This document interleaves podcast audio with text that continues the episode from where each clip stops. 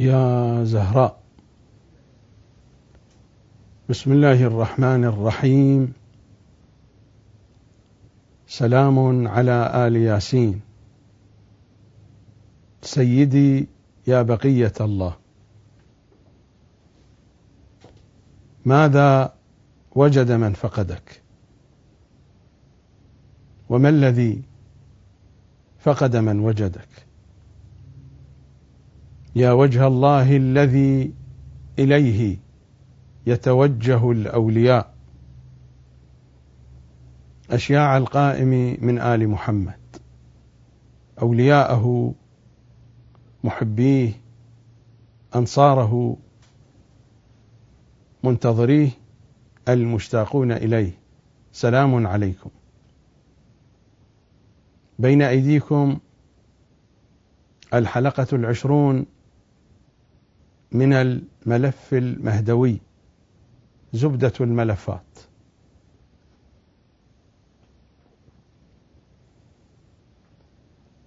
لا زال الحديث يتواصل في العنوان السادس من عناوين صحائف وأوراق هذا الملف عنوان الوصال.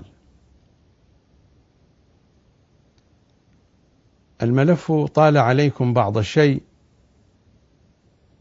أحاول أن أجمع أطراف حديثي في العنوان السادس. علي أشرع يوم غد في العنوان السابع. مر الكلام في أجواء شيخنا الوائلي رضوان الله تعالى عليه. ومن جملة من تطرق إليهم الحديث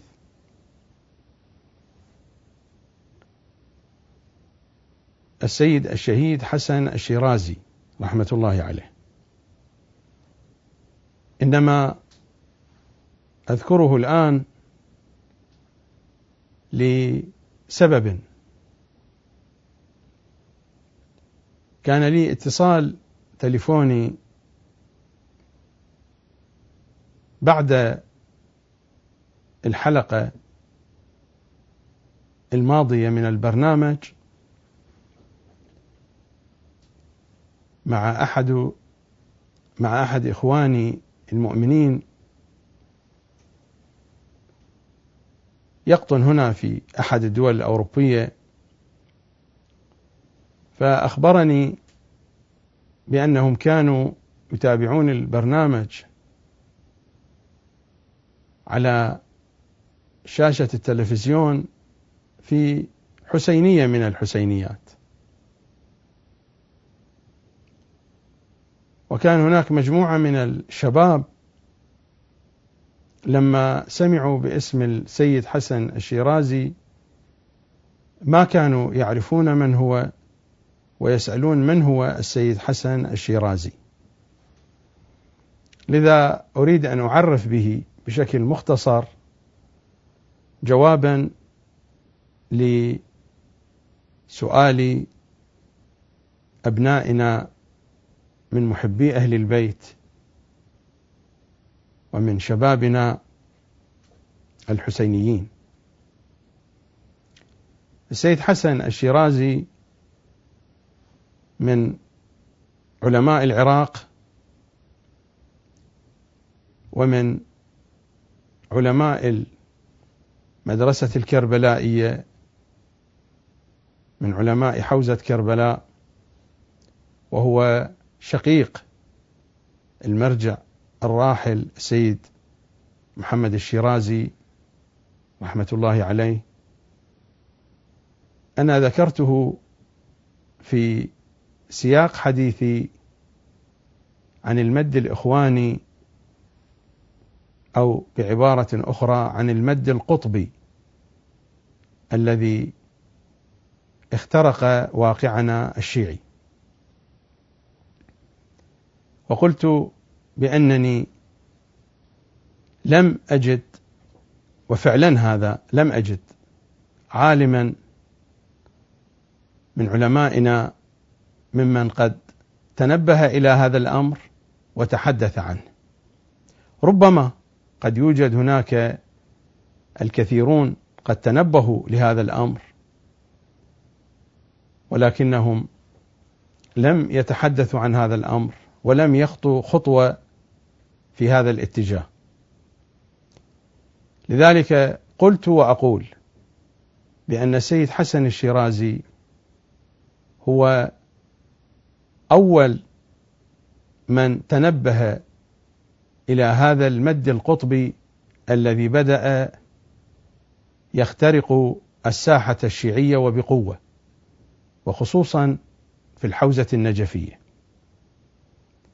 والمد القطبي بدأ يخترق الساحة النجفية منذ نهاية الأربعينات. منذ نهاية الأربعينات وبداية الخمسينات بدأ المد القطبي يزحف شيئا فشيئا حتى اخترق الوضع الشيعي اختراقا كاملا. وما نسمعه من ابتعاد الشيخ الوائلي عن منهج أهل البيت في أطروحاته إلا هو مصداق من المصادق الواضحة وذلك بسبب تأثره بهذا المد وبهذا الفكر. والسيد حسن الشيرازي بسبب تنبهه لهذا الأمر وقد تحدث عن هذا الموضوع ولو بشكل مجمل وذلك بالنسبة لزمانه شيء كبير. تحدث عن هذا الأمر في كتابه الشعار الحسينية وتحدث عن هذا الأمر في كتابه كلمة الإسلام ولربما أيضا أشار إلى هذا الأمر. من بعيد في كتابه الاقتصاد الإسلامي.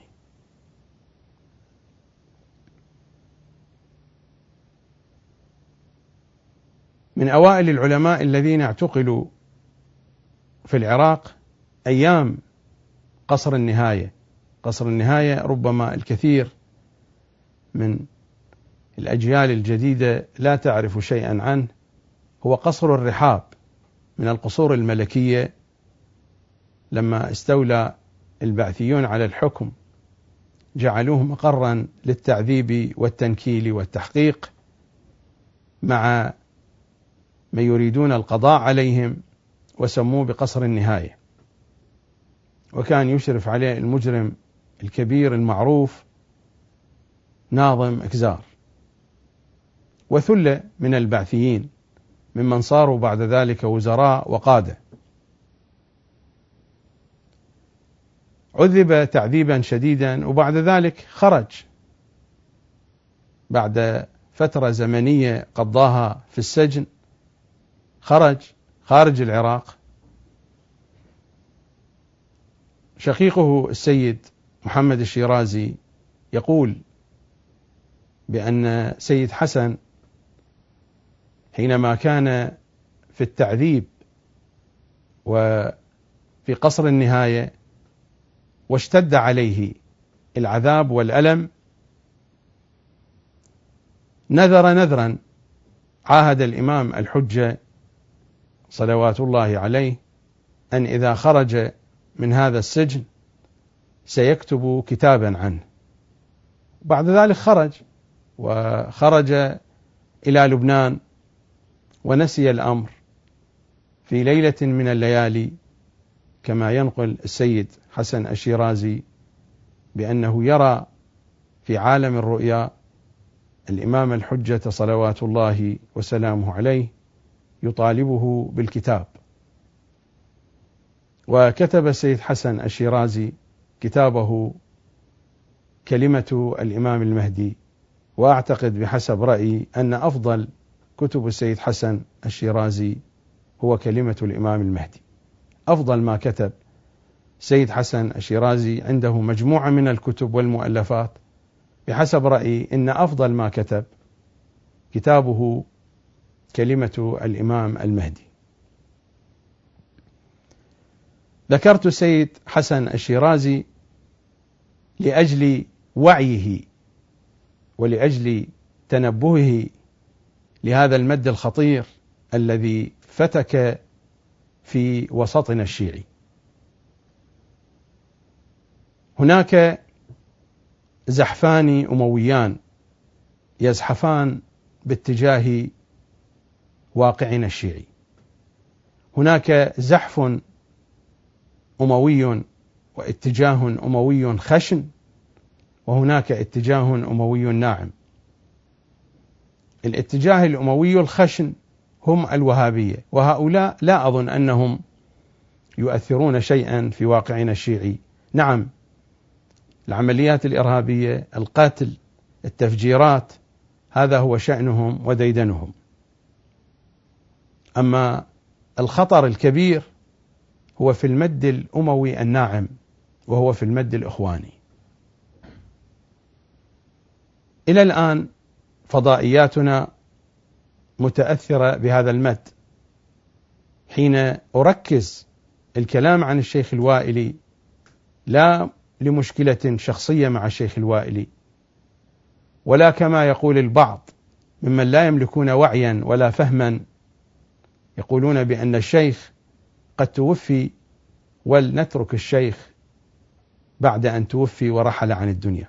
نعم لو كان الشيخ من عامة الناس الشيخ رمز.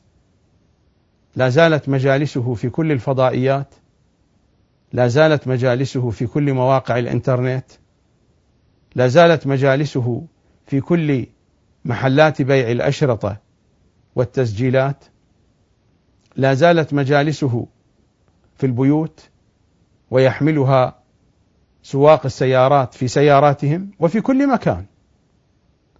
فضلا عن أن الشيخ خلف عددا كبيرا من هذه المجالس وكل خطباء المدرسة النجفية الأعم الأغلب منهم يقلدون الشيخ الوائلي حتى في نبرات صوته وفي حركاته وسكناته بل يحاولون أن يقلدوه حتى في لباسه وحتى في هندامه ومظهره. القضية ليست قضية إنسان مات ورحل عن هذه الحياة. هذه قضية كبيرة. وهذا المد الإخواني لا زال ينخر في وسطنا الشيعي. وأنا لست راغبا بالمشاكل أو بالإثارات. أنا منذ ثلاثين سنة منذ سنة 1981 وأنا أواجه هذا المد الإخواني. وقد دفعت ضريبة عالية من حياتي وسمعتي ومن حياة عائلتي ومن حياة إخواني وتلاميذي ومن كل الناس القريبين مني. دفعت ضريبة كبيرة دفعنا جميعا ضريبة كبيرة. كما قلت حين تحدثت عن السيد حسن الشيرازي أنه حورب حتى في وسطه الكربلائي. السبب هي هذه القضية. منذ سنة 1981 وأنا أضرب بمختلف أنواع السياط. لأن هذه القضية قضية خطرة والذين يقفون في هذه الساحة ويدافعون عن هذا المد لا يقبلون أي نقد ويعتبرون النقد شيء محرم لا يحق لأحد أن ينتقد هذا المد الذي دخل في أوساطنا. والتفت حوله رموز كبيرة رموز كبيرة جدا. حين صدر كتاب في ظلال القرآن أيده حتى كبار المراجع في النجف وكبار العلماء في قم وترجمه من ترجمه من الشخصيات العلمية ومن مراجعنا في هذا الوقت. ترجموه إلى اللغة الفارسية إلى أن صدر الجزء الذي فيه الآية لا تقربوا الصلاة وأنتم سكارى توقف بعض العلماء واستمر الآخرون لأنه قد فسر الآية في أمير المؤمنين صلوات الله وسلامه عليه. بالضبط ذكر هذه الرواية في أسباب نزول الآية. وهذا هو أسباب النزول للسيوطي. والرواية موجودة في أسباب النزول للسيوطي أسباب النزول للواحدي من كتب المخالفين. وموجودة في مصادر حديثية أخرى. رواها أبو داود والترمذي والنسائي والحاكم حاكم النيشابوري. قوله تعالى يا أيها الذين آمنوا لا تقربوا لا تقربوا الصلاة وأنتم سكارى روى أبو داود والترمذي والنسائي وهذه صحاحهم صحاح القوم. والحاكم عن علي الرواية عن علي. قال صنع لنا عبد الرحمن بن عوف طعاما فدعانا وسقانا من الخمر. فأخذت الخمر منا. وحضرت الصلاة فقدموني. في بعض النسخ فشربنا حتى ثملنا لأن هذه النسخة فأخذت الخمر منا. في بعض النسخ فشربنا حتى ثملنا فأخذت الخمر منا. وحضرت الصلاة. فقدموني أمير المؤمنين تقدم وهو سكران يصلي فقرأت. قل يا أيها الكافرون لا أعبد ما تعبدون ونحن نعبد ما تعبدون فأنزل الله يا أيها الذين آمنوا لا تقربوا الصلاة وأنتم سكارى حتى تعلموا ما تقولون. رواية قرأتها من أسباب النزول للسيوطي وهو ينقلها عن سنن أبي داود والترمذي والنسائي والحاكم النيشابوري والرواية موجودة في مصادر القوم بأن هذه الآية نزلت في علي حين شرب الخمر حتى سكر وصلى وقرأ وهو ما يدري ماذا يقرأ. هناك روايات أخرى في أشخاص آخرين موجودة أيضا في كتب القوم. لكن سيد قطب لم يختر إلا هذه الرواية. وسيد قطب في كتابه ديدنه هو هذا أينما يستطيع أن ينتقص من أهل البيت فإنه سينتقص منهم بقدر ما يتمكن وأينما يستطيع أن يرفع من شأن أعداء أهل البيت فإنه يرفع من شأنهم بقدر ما يتمكن. الطامة الكبرى أن السيد محمد حسين فضل الله في الطبعة الأولى لتفسيره من وحي القرآن أيضا حين وصل إلى هذه الآية ذكر هذه الرواية. في الطبعة الأولى موجودة.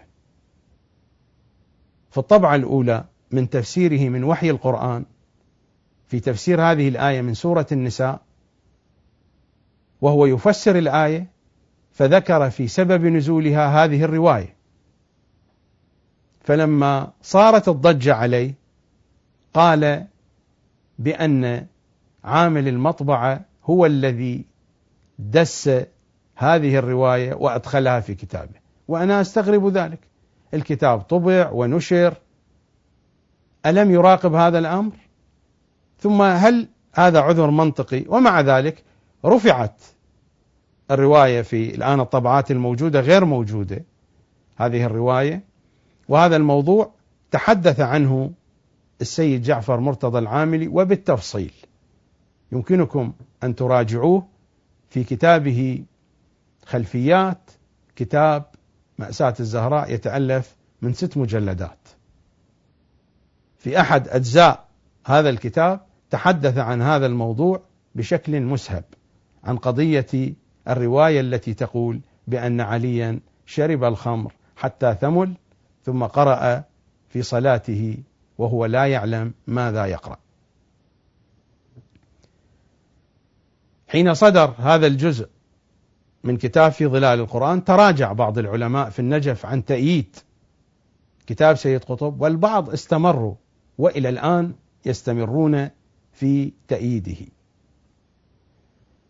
من بعد السيد حسن الشيرازي الحقيقة لم ألحظ عالما واحدا كتب ربما هناك من يشخص هذه القضية ويسكت. لماذا يسكت؟ لماذا لا يتحدث؟ لا أدري. هل هي المصالح الشخصية؟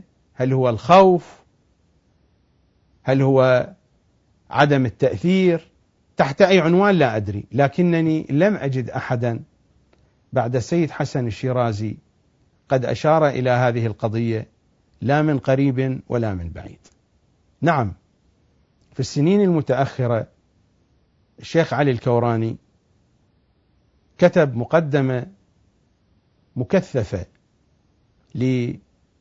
لمجموعة محاضرات قرر مجموعة من المحاضرات في الفكر العقائدي للمرجع المعاصر الشيخ حسين الوحيد الخراساني وكتب الشيخ علي الكوراني مقدمة. الكتاب وحدثت ضجة أنا لا أريد هنا أن أتحدث عن الضجة التي حدثت بسبب ما ذكره شيخ علي الكوراني والكتاب كما عرفت سحب من السوق وربما أعيد طباعته والمقدمة غيرت. آه، لأن الشيخ علي الكوراني تحدث فيها عن السيد الصدر رضوان الله تعالى عليه وعن تأثره بهذا المد الإخواني بالمد القطبي. فقط أشير إلى مقاطع مما ذكره الشيخ علي الكوراني. الكتاب اسمه الحق المبين في معرفة المعصومين. هذه بالحقيقة صورة وليس النسخة الأصلية ولكن صورة عن النسخة الأصلية للكتاب. الكتاب صدر في سنة 1424 هجري 2003 ميلادي. فقط أشير إلى سطور مما ذكره الشيخ الكوراني. الشيخ الكوراني في صفحة عشرة قال فكان هذا الكتاب الذي أرجو أن يكون ذخرا ليوم حشري وأن يكتبني الله تعالى به في من يدافع وأن يكتبني الله تعالى به في من دافع عن التشيع الأصيل. في عصر كثرت فيه الكتابات عن أنواع من التشيع منها الأصيل المشرق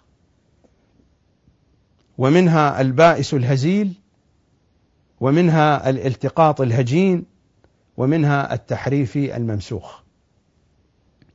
وكلامه دقيق جدا في هذه القضية. هذه الأنواع من الكتابات موجودة وبكثرة. أما ما قال عنه التشيع الأصيل المشرق فإني لا أجد كتبا تتحدث عن هذا التشيع. الكتب الموجودة كلها من هذه الأنواع البائس الهزيل الالتقاط الهجين التحريف الممسوخ. هذه حقيقة.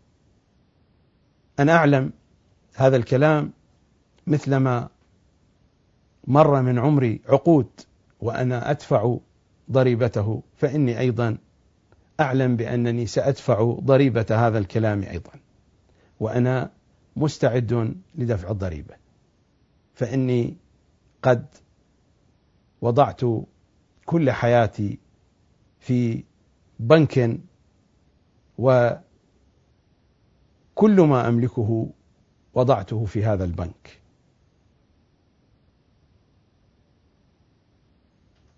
وبحثت عن كل بنوك الدنيا.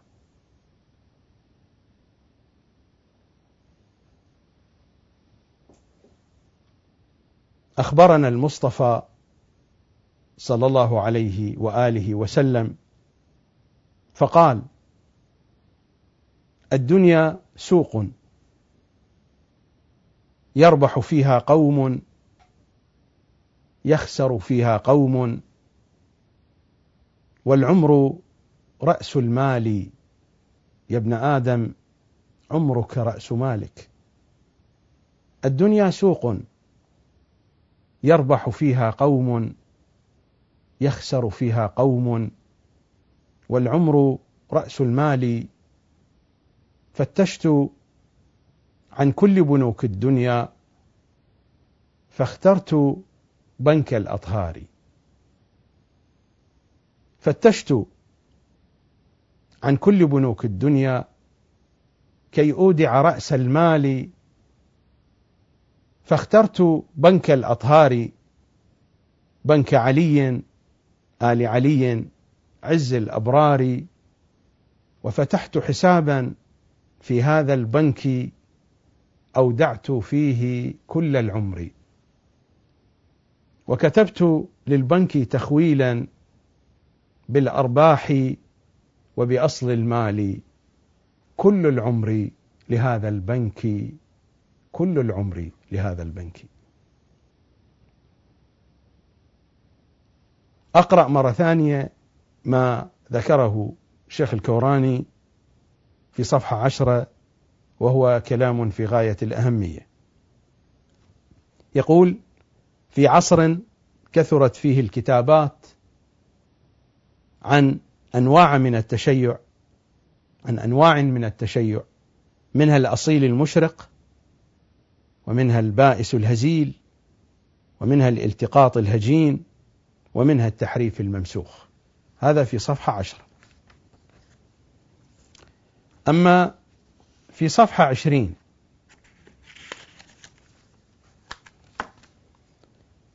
في صفحة عشرين وهو يتحدث عن الذين تأثروا بالمد الإخواني وبعبارة أدق بالمد القطبي.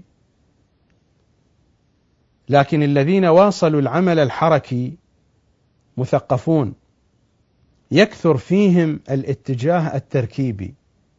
مرادا من الاتجاه التركيبي أنهم يركبون أفكارهم عن الأئمة شيء يؤخذ من التشيع وشيء يؤخذ من المخالفين لأهل البيت. هناك اتجاه وليس جديدا محاولة لتحويل الشيعة إلى شنه أو ربما إلى شيعة لا أدري. تخفيف المذهب الشيعي إلى أقصى ما يمكن. لكن الذين واصلوا العمل الحركي مثقفون يكثر فيهم الاتجاه التركيبي في فهم الأئمة عليهم السلام وقد أثروا على بعض الحوزويين وهو الشيخ يقول وكنت أتأثر بهم في بعض المفاهيم وأناقشهم في بعضها ويضرب مثالا من قضية التعارض بين الروايات في تفسير القرآن وبين تفسير سيد قطب الذي يتبناه الكثيرون من أصحاب هذا المنهج.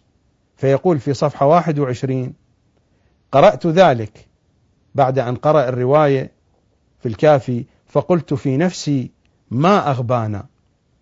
ركضنا وراء ثقافة الإخوان المسلمين وابتعدنا عن ثقافة أهل البيت الطاهرين عليهم السلام الذين عندهم علم الكتاب. الشيخ الكوراني يقول قرأت ذلك فقلت في نفسي ما أغبانا؟ ركضنا وراء ثقافة الإخوان المسلمين.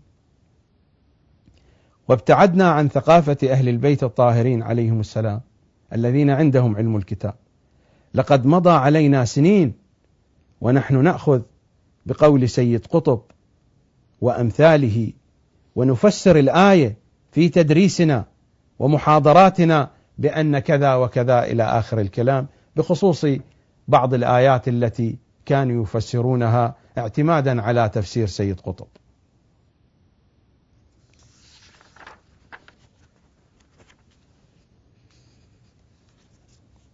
في صفحة 24 يقول وقد أخذه سيد قطب هذا التفسير من مفسري الدولة الأموية.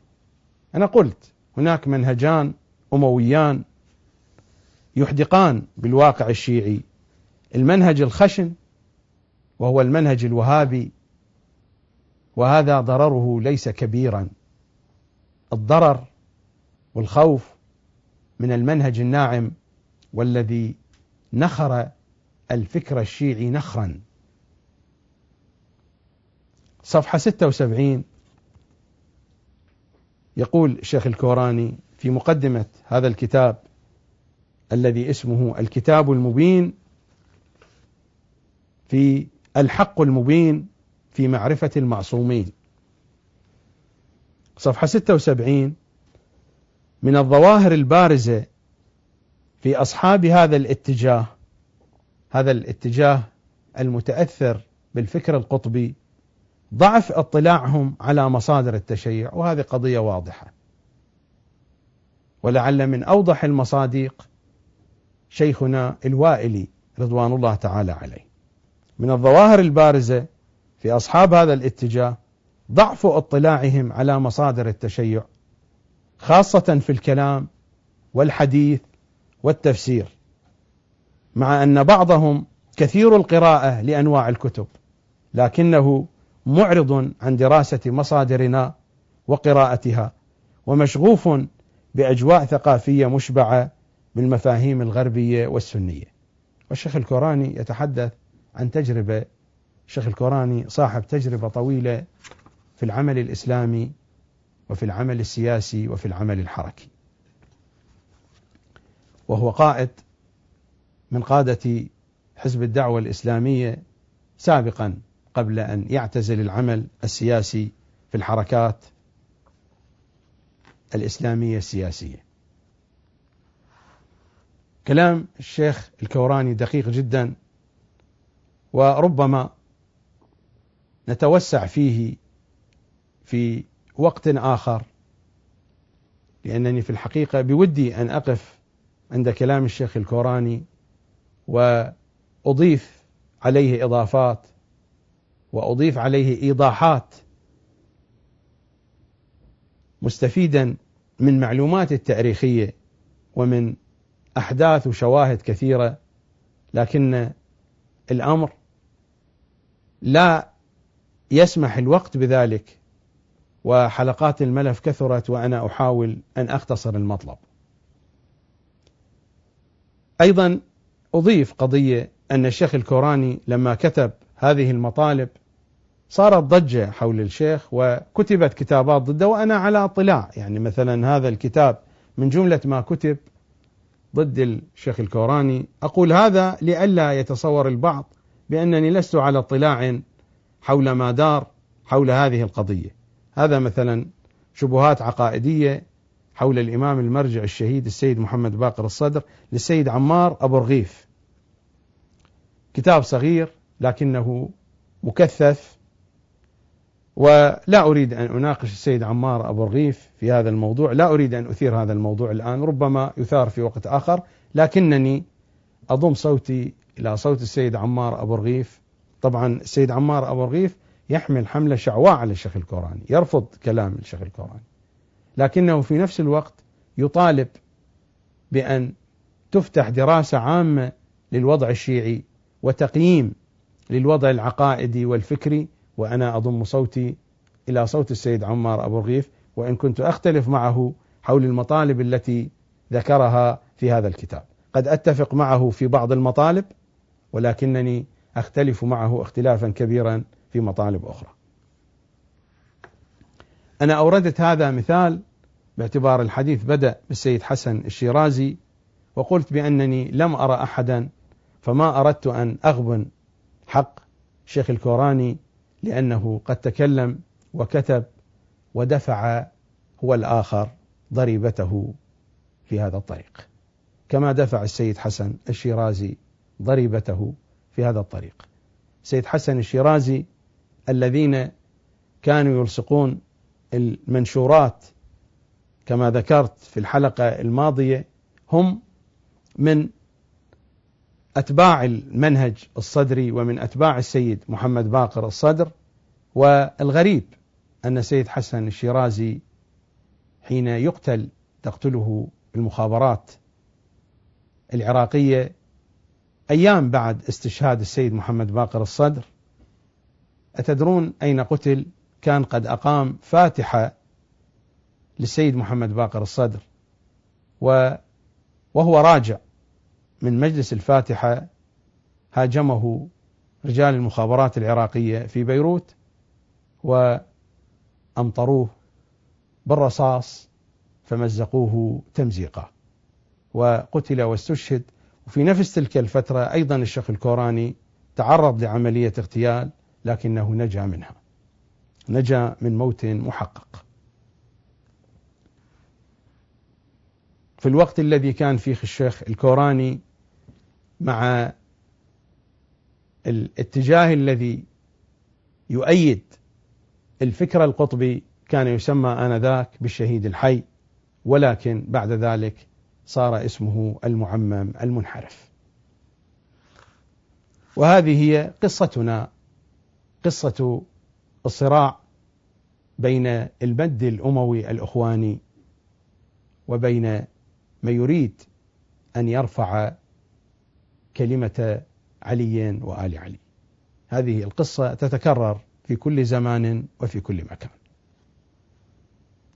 وفي الحقيقة إني لا أريد أن أثير هذه المطالب لأجل الإثارة أبدا باستطاعتي أن أنحو نحوا عاطفيا وحماسيا في الطرح وفي العرض وأن آتي بأرقام وأشحن الكلام بالشعر وبالأساليب الخطابية لأجل الإثارة لكنني لا أريد ذلك. باستطاعتي أن آتي بصور ووثائق وبتسجيلات صوتية متوفرة عندنا كل شيء متوفر عندنا. وأن أعرض هذه الأمور على التلفزيون لكنني لا أريد الإثارة أبدا. والله ما لي من نية إلا شيء واحد هو تنبيه الشباب الشيعي لأجل أن يعرفوا طريقهم. الكبار أنا لا أمل لي بهم. الكبار عندهم قناعاتهم واقتنعوا بها. أنا حديثي مع هذه الأجيال الجديدة علها تنصر إمام زمانها وإمام زماننا يحتاج إلى أنصار في غيبته وفي حضوره ولا فارق بين الغيبة والحضور. إمامنا يحتاجنا أنصارا في غيبته وفي حضوره. كل هدفي أن أوضح الطريق الذي جاء في كلمات أهل البيت. وقد أخطئ في ذلك. أنا لا أقطع بأنني على صواب في كل شيء. إنما أبذل جهدي. وأنا أقول لكل الذين يتابعون هذا البرنامج أينما وجدتم خطا شخصا كتابا يربطكم بأهل البيت تمسكوا به. في أي مكان في أي اتجاه. نحن قد نختلف في الآراء وقد نختلف في المواقف السياسية وقد نختلف في قبول رواية أو ردها ولكننا نبحث عن جوهر واحد الجوهر الواحد ولاية علي وآل علي. الجوهر الواحد هو إمام زماننا صلوات الله وسلامه عليه. ومن كان مواليا وشيعيا فإن الأمر إذا وصل إلى الجوهر الذي ينبغي عليه بي الذي يجب عليه أن يدوس كل خلاف وكل قيمة دنيوية وكل قيمة شخصية تحت قدميه.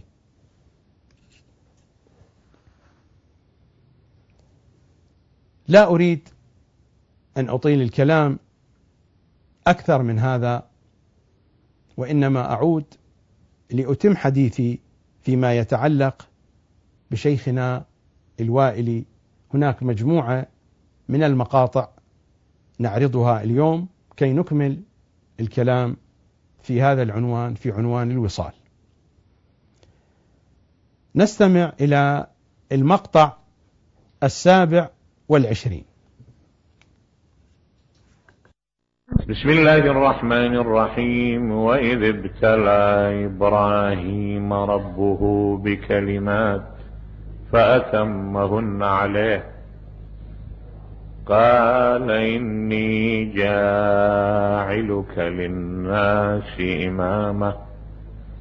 قال ومن ذريتي؟ قال لا ينال عهد الظالمين.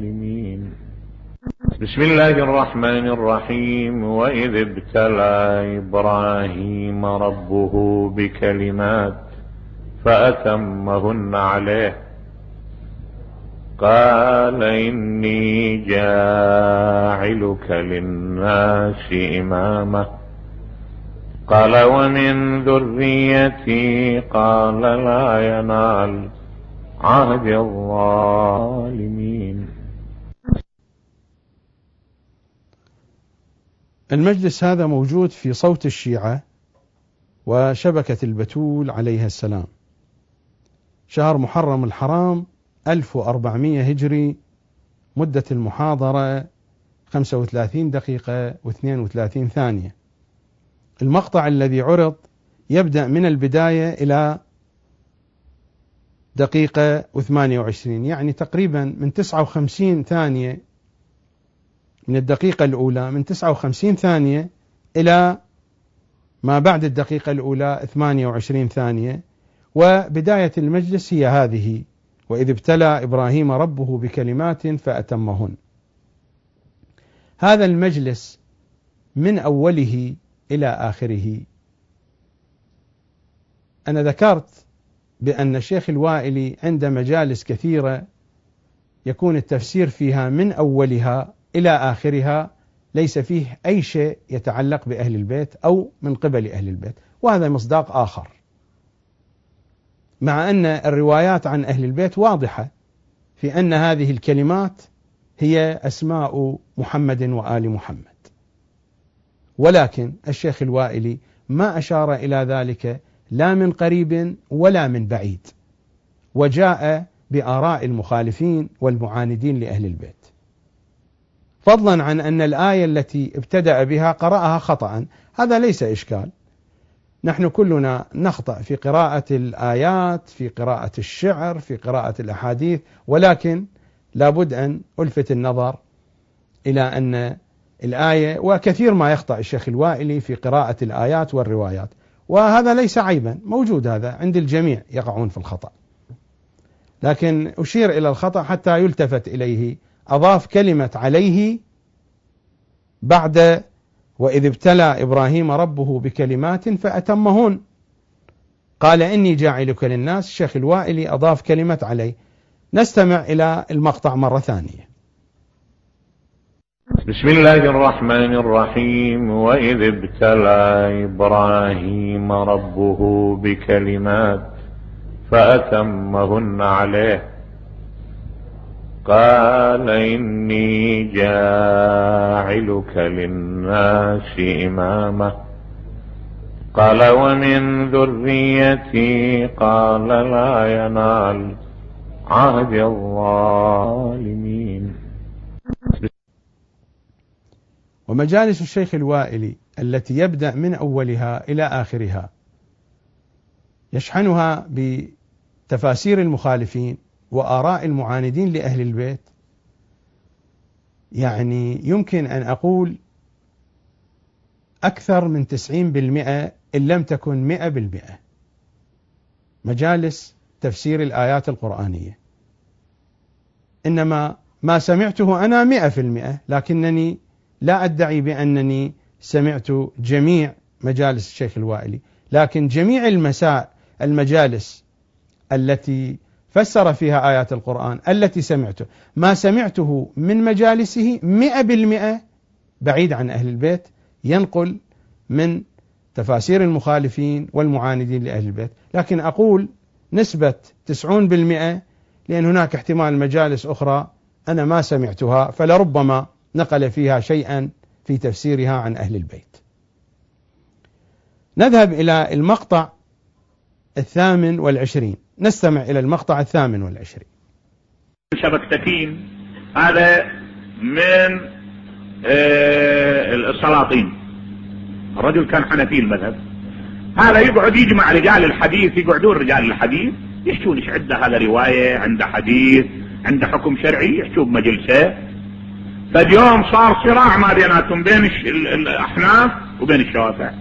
لما صار صراع التفت لهم محمود ابن سبكتكين قال لهم أنا أريد من عندكم انت يا الشافعي تصلي لي ركعتين على مذهب الإمام الشافعي وأنت تصلي لي ركعتين على مذهب الإمام أبي حنيفة. طيب يقول قام هذا الشافعي توضأ وضوء حسن أسبغ وضوءه لبس ملابس نظيفة استقبل القبلة جاب الأوراد والأذكار صلى ركعتين محترمات بهدوء وبسكينة وبوقار قال له هذا الحد الأدنى اللي يقبل به الإمام الشافعي. أقل من هالصلاة ما يقبلها. قال له زين صلي لنا ركعتين على المذهب الحنفي. يقول قام جاب جلد كبش جلد كبش أو جلد كلب العفو. جلد كلب دبغة وبنفس الوقت لو أخذ أجل الله السامعين بنجاسة. زين ولبسه وتوضى بالنبيذ وكان الوقت صيف وقام الذبان يوقع على ايديه واستقبل القبلة. وقرأ صح الله أكبر بلغة غير عربية. وبدل ما يقرأ الفاتحة قرأ دوب الاكسابس وخلص من الصلاة بحدث قال له شنو هذا؟ قال له هاي الصلاة اللي هاي مقبولة عند أبي حنيفة. يقول اخترط السيف قال له أضرب عنقك. إذا هذه صدق مو صدق أضرب عنقك. قال له جيبوا لي الكتب موجود. جيبوا لي كتب الأحناف.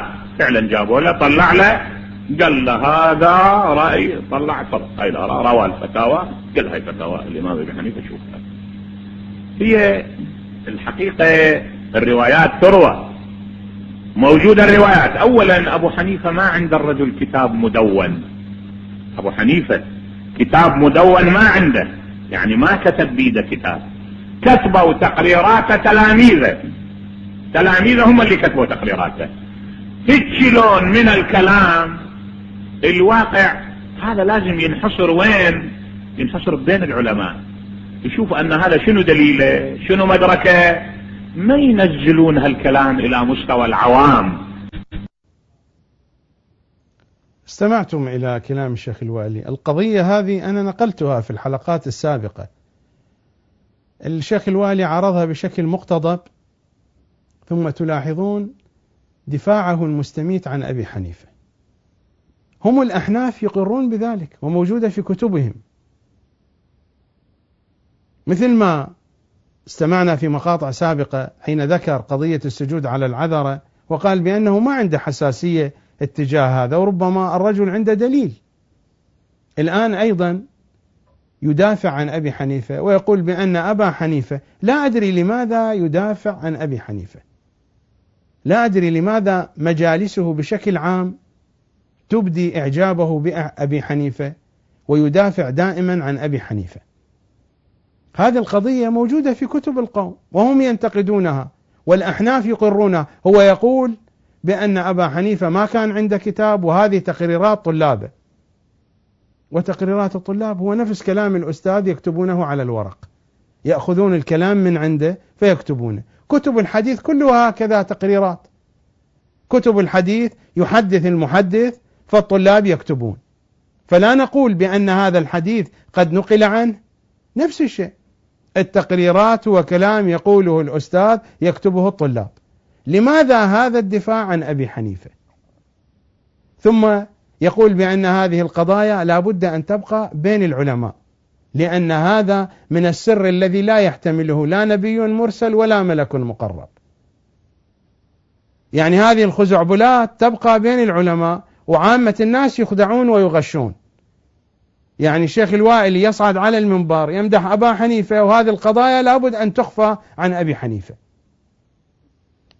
لا أدري لماذا هذا الولع بمدح أبي حنيفة ودائما التكرار بأن الرجل عنده أدلة. بينما كان إمامنا الصادق صلوات الله وسلامه عليه دائما يبكته.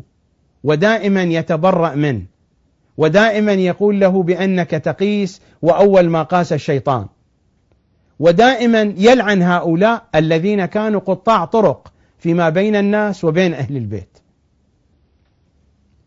ولكن ماذا نصنع لشيخنا أبي سمير الوائلي؟ هو مشبع بهذه الثقافة وبهذا الفكر السني المخالف. لنستمع إلى قبل أن نستمع إلى المقطع الثالث والعشرين أشير إلى أين أو موقع هذا الكلام. موجود في صوت الشيعة شبكة البتول عليه السلام. هذا شهر محرم الحرام 1401 مدة المجلس 44 دقيقة. بداية المجلس الآية إن الذين فرقوا دينهم وكانوا شيعا إلى آخر الآية. المقطع الذي عرض يبدأ من الدقيقة 30 و50 ثانية إلى الدقيقة 33 و26 ثانية. نذهب إلى المقطع الثالث والعشرين. نستمع. فرق بين الإسلام وبين المسلمين. الإسلام شيء والمسلمين شيء آخر. يعني أنا ما أمثل الإسلام. أنا إنسان أنقل للناس الإسلام. إذا أنا مو خوش آدمي مو معناه تتبطل عن الدين. لا عاملني أنا لا تعامل الدين. دين على حدة. الدين القرآن الكريم السنة النبوية الشريفة. هذا الدين. أما حملة الدين تمام. بين الحرامية بلا شك. وبين الدجال الجعال الدجالين الذين يصطادون. قطعا موجودين. وبين الواقعيين وبين المتدين الواقعي. اولا إحنا كون نفرق بين الإسلام وبين المسلمين. الإسلام شيء والمسلمين شيء آخر. يعني أنا ما أمثل الإسلام. أنا إنسان أنقل للناس الإسلام. إذا أنا مو خوش آدمي مو معناه تتبطل عن الدين. لا عاملني أنا لا تعامل الدين. دين على حدة. الدين القرآن الكريم السنة النبوية الشريفة. هذا الدين. أما حملة الدين تمام. بين الحرامية بلا شك. وبين الدجال الجعال الدجالين. الذين يصطادون قطعا موجودين وبين الواقعيين وبين المتدين الواقعي. أول هذا التركيز على أن الدين هو القرآن والسنة النبوية. هذا دائما يقوله. أنتم الآن استمعتم إلى كلامه. الدين هو القرآن وسنة النبي وهذا خلاف ذوق النبي وذوق أهل البيت. النبي خلف فينا الكتاب والعترة المصطلحات في غاية الأهمية. أنا لا أقول بأن الشيخ الوائلي هو ينكر هذا المعنى ينكر قضية الكتاب والعترة أبدا لا أقول بهذا. ولكن أقول لأنه مشبع بالفكر الأموي بالفكر الإخواني بالفكر المخالف لأهل البيت يستعمل هذه المصطلحات. الآن هو يتحدث عن أن الدين هو القرآن وهو السنة ولم يرد ذكر لأهل البيت. دائما هو يتحدث في هذا الأفق. وما في الجنان يظهر على فلتات اللسان. يعني الفكر الموجود عند الإنسان يظهر على لسانه. خصوصا والشيخ الوائلي يتكلم في مجالسه على رسله من دون تقية. لا يقول لأحد بأن الشيخ كان يستعمل التقية أبدا. الشيخ ما كان عنده مشكلة حينما يتحدث على المنابر وإلى أن مات. هذا المقطع موجود في صوت الشيعة شبكة البتول عليه السلام. شهر محرم الحرام 1399 عنوان المجلس الغيبيات. مدة المجلس 50 دقيقة و32 ثانية المقطع الذي عرضناه يبدأ من الدقيقة 24 و17 ثانية إلى الدقيقة 24 و56 ثانية. نعيد الاستماع إلى هذا المقطع لتدققون في قضية أن الدين هو القرآن وسنة النبي. لا يوجد ذكر للعترة. نستمع. نفرق بين الإسلام وبين المسلمين. الإسلام شيء والمسلمين شيء آخر. يعني أنا ما أمثل الإسلام. أنا إنسان أنقل للناس الإسلام. إذا أنا مو خوش آدمي مو معناه تتبطل عن الدين. لا عاملني أنا. لا تعامل الدين. دين على حدة. الدين القرآن الكريم. السنة النبوية الشريفة. هذا الدين. أما حملة الدين تمام. بين الحرامية بلا شك. وبين الدجال الجعال الدجالين الذين يصطادون قطعا موجودين. وبين الواقعيين وبين المتدين الواقعي. حتى حينما يريد أن يتحدث عن الحسين عليه السلام وهو الموضوع المركزي بالنسبة له هو خطيب حسيني. نحن تحدثنا عن الإمام المهدي. الإمام المهدي بالنسبة للشيخ الوائلي قضية جانبية. لذلك هو لا يذكر الإمام إلا في مناسبات خاصة أو حينما يسأل عن الإمام المهدي يجيب. وإلا هل سمعتم الشيخ الوائلي مثلا قرأ في يوم من الأيام قصيدة عن الإمام الحجة؟ بالله عليكم. هل سمعتم مرة من المرات قرأ قصيدة عن الإمام الحجة؟ هل سمعتم مرة من المرات دعا بدعاء للإمام الحجة؟ هل سمعتم مرة من المرات وصى الناس بأن يقرأوا هذا الدعاء؟ اللهم كن لوليك الحجة بن الحسن. الأئمة يوصون بأن هذا الدعاء يقرأه الشيعي في زمان الغيبة وهو قائم وهو قاعد وهو راكع وهو ساجد على كل حال من الأحوال. هل سمعتم مرة من المرات وصى الناس أو هو نفسه قرأ هذا الدعاء؟ أبدا. ومر علينا أوصانا مرة بأن نقرأ كتاب البيان للكنج الشافعي. ومرة أخرى أن نقرأ ما كتبه الشيخ الوهابي عبد المحسن العباط. وأنتم سمعتم وقرأت على مسامعكم أي خزعبلات وأي ترهات في هذه الكتب. وسمعتم كيف يسيء الأدب في حديثه عن الإمام فيسميه مهدي. إحنا ما منتظرين واحد اسمه مهدي. مر هذا الكلام لكن قضية الإمام الحسين قضية مركزية. فلنقل أن الإمام المهدي بالنسبة للوائلي قضية جانبية. لنرى أن الشيخ أحمد الوائلي ما هي مصادره في معرفة الحسين؟ صلوات الله وسلامه عليه. نذهب إلى المقطع الخامس والعشرين. نستمع المقطع الخامس والعشرين. المرحوم العقاد عالج هذا الموضوع في كتابه أبو الشهداء. عالجه وكان يركز على هالنقطة. دكتور طه حسين أيضا أغلب آه، معالجاته لهذا الموضوع من يمر بها يركز على هالجانب أيضا.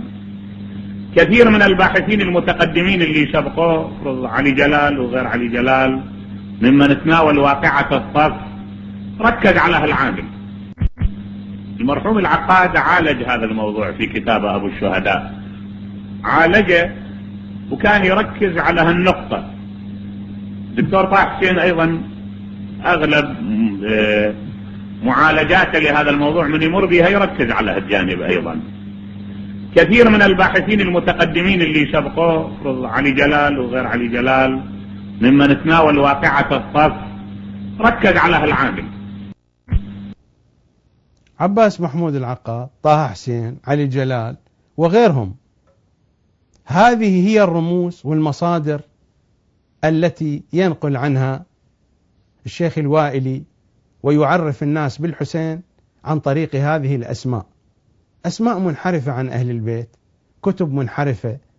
لو كان هناك مجال ووقت لجئت بكتبهم وقرأت على مسامعكم ماذا كتبوا في هذه الكتب البعيدة عن أهل البيت المقصرة في حق أهل البيت. والمعادية لأهل البيت صلوات الله وسلامه عليهم أجمعين. ولكن أعتقد النماذج السابقة تكفيكم.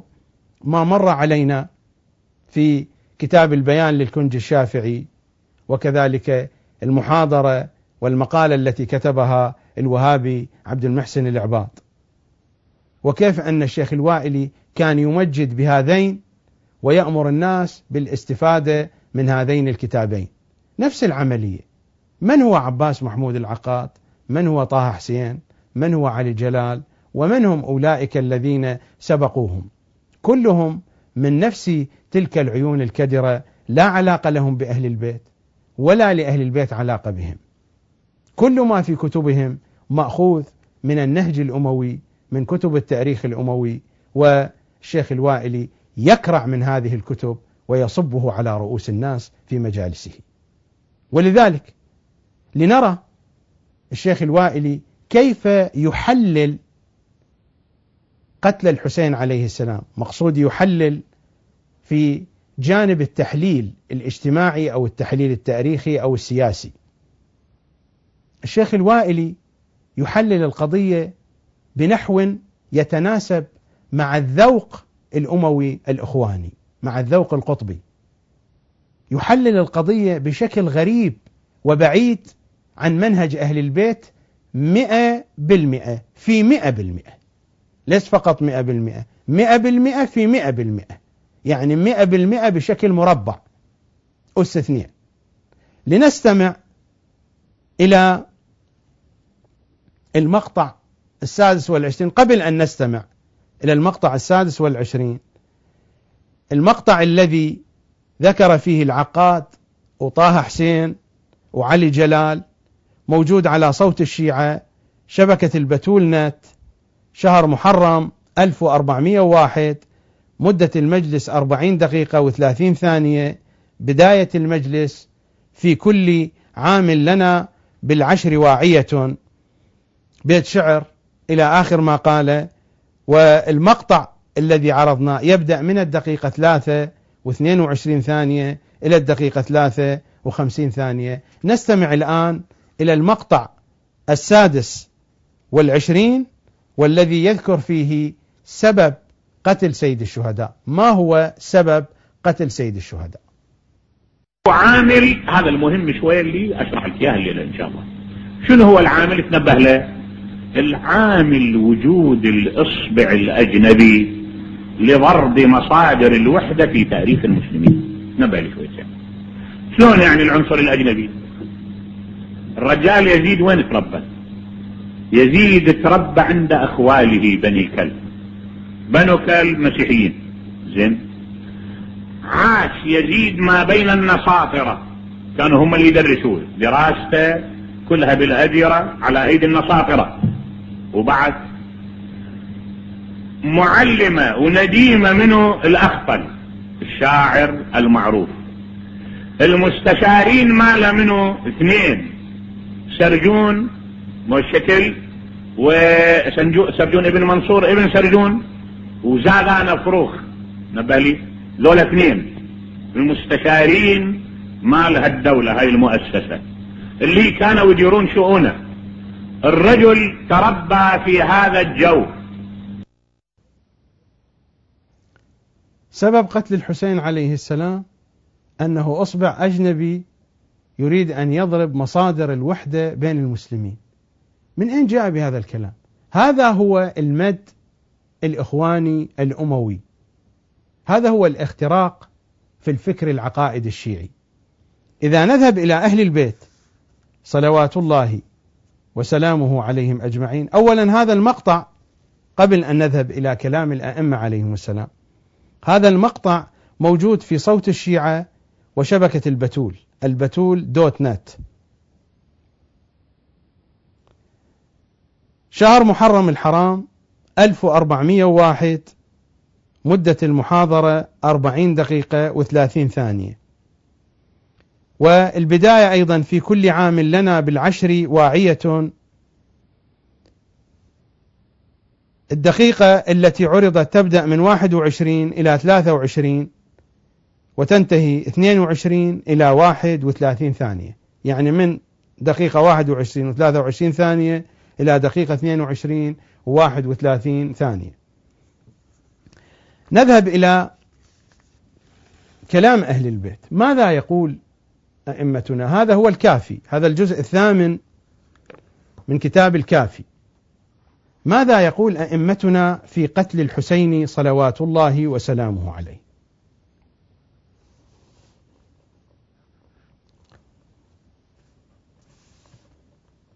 الرواية عن إمامنا الصادق صلوات الله وسلامه عليه. وهو يتحدث عن اجتماع أبي بكر وعمر فلان وفلان وأبي عبيده الجراح وعبد الرحمن بن عوف وسالم مولى أبي حذيفة والمغيرة بن شعبة حيث كتبوا الكتاب بينهم وتعاهدوا على أن لا تجتمع النبوة والخلافة في بيت محمد. قصه الصحيفة. أنا لا أريد أن أطيل الوقوف عند هذا الموضوع. ولكن الإمام ماذا يقول؟ إن الله سبحانه وتعالى أنبأ محمدا صلى الله عليه وآله إذا كتب الكتاب قتل الحسين. يعني أن قتل الحسين كان متى حين كتب الصحابة الصحيفة فما هذا التحليل البارد الذي جاء به الشيخ الوائلي؟ هذا هو التحليل العقائدي الذي قاله لنا أئمتنا وهذا هو الكافي. هذا التحليل من أين جاء به؟ جاء به من العقاد. هو جاء به من هذه الكتب. هذا التحليل موجود في كتب العقاد وطه حسين وعلي جلال وغير هؤلاء. هذا التحليل هو جاء به من هذه الكتب. وهو أضاف عليه إضافات من عنده من بناة أفكاره. أئمتنا هكذا يقولون لكني متأكد من أن الشيخ الوائلي لا قرأ هذه الرواية ولا يعلم بها. أو ربما حتى لو قرأها فهو لا يعتقد بها. لو كان يعتقد بها لذكرها. إذا كتب الكتاب إذا كتب القوم الصحيفة قتل الحسين. ولذلك هذا المعنى كان يعرفه الناس. يعني هذا مثلا شاعر القاضي ابن قريعة وهو لم يكن شيعيا هذا ابن قريعة ما كان شيعيا لكنه كان عارفا بالتاريخ وبأسرار التاريخ. كان عالما مثقفا في عصره. ابن قريعة توفي سنة 367 والوائلي توفي في هذا العصر. ماذا يقول ابن قريعة؟ ابن قريعة هو أبو بكر ابن عبد الرحمن القاضي المتوفى سنة 367 يقول يا من يسائل دائبا عن كل معضلة سخيفة. يا من يسائل دائبا عن كل معضلة سخيفة لا تكشفن مغطأ فلربما كشفت جيفة ولرب مستور بدا كالطبل من تحت القطيفة. القطيفة العباءة إنسان لما يأتي بطبل كبير ويغطيه بالعباءة سيكون واضح ليس هناك من ستر ولرب مستور بدا كالطبل من تحت القطيفة. إن الجواب لحاضر. لكنني أخفيه خيفة لولا اعتداء رعية ألغى سياستها الخليفة. وسيوف أعداء بها هاماتنا أبدا نقيفة. لنشرت من أسرار آل محمد جملا طريفة. تغنيكم عما رواه مالك وأبو حنيفة. ربما لا يقبل الوائل بهذا لأنه لا يستغني عن أبي حنيفة. لنشرت من أسرار آل محمد جملا طريفة جملا طريفة. تغنيكم عما رواه مالك وأبو حنيفة وأريكم أن الحسين أصيب في يوم السقيفة. هذا وعي موجود عند المسلمين كان معروف حتى عند غير الشيعة. وابن قريعة لا يوجد عندنا دليل على أنه شيعي. مجرد أن يقول هذا الشعر أنه شيعي أبدا لأن ابن قريعة ما مترجم في الكتب الشيعية مترجم في كتب المخالفين معدود في الرجالات المخالفين. وأريكم أن الحسين أصيب في يوم السقيفة ولأي حال لحدت بالليل فاطمة الشريفة؟ ولما حمت حمت يعني منعت ولما حمت شيخيكم عن وطي حجرتها المنيفة؟ أوه لبنت محمد ماتت بغصتها أسيفة. وأريكم أن الحسين أصيب في يوم السقيفة. حين كتب الكتاب كما يقول الإمام الصادق قتل الحسين صلوات الله وسلامه عليه. هذا هو تحليل الأئمة وهذا هو تفسير الأئمة لمقتل الحسين صلوات الله وسلامه عليه. نستمع مرة ثانية للمقطع السادس والعشرين حيث الشيخ الوائلي يبين لنا ما هو السبب في قتل الحسين صلوات الله وسلامه عليه. أكو عامل هذا المهم شوية اللي أشرح لك اياه الليلة إن شاء الله. شنو هو العامل؟ تنبه له. العامل وجود الإصبع الأجنبي لضرب مصادر الوحدة في تاريخ المسلمين. نبه لي شوية. شلون يعني العنصر الأجنبي؟ الرجال يزيد وين تربى؟ يزيد تربى عند أخواله بني كلب. بنو كلب مسيحيين. زين. عاش يزيد ما بين النصاطرة كانوا هم اللي يدرسوه. دراسته كلها بالأديرة على أيدي النصاطرة وبعد معلمة ونديمة منه الأخطل. الشاعر المعروف. المستشارين ماله منه اثنين. سرجون والشكل وسرجون ابن منصور ابن سرجون وزادان فروخ نبالي. ذولا اثنين. المستشارين مال هالدولة هاي المؤسسة. اللي كانوا يديرون شؤونه. الرجل تربى في هذا الجو. معاوية أيضا كان. معاوية كان مسلم. حتى أنت تحلل قضية يزيد يا أبا سمير.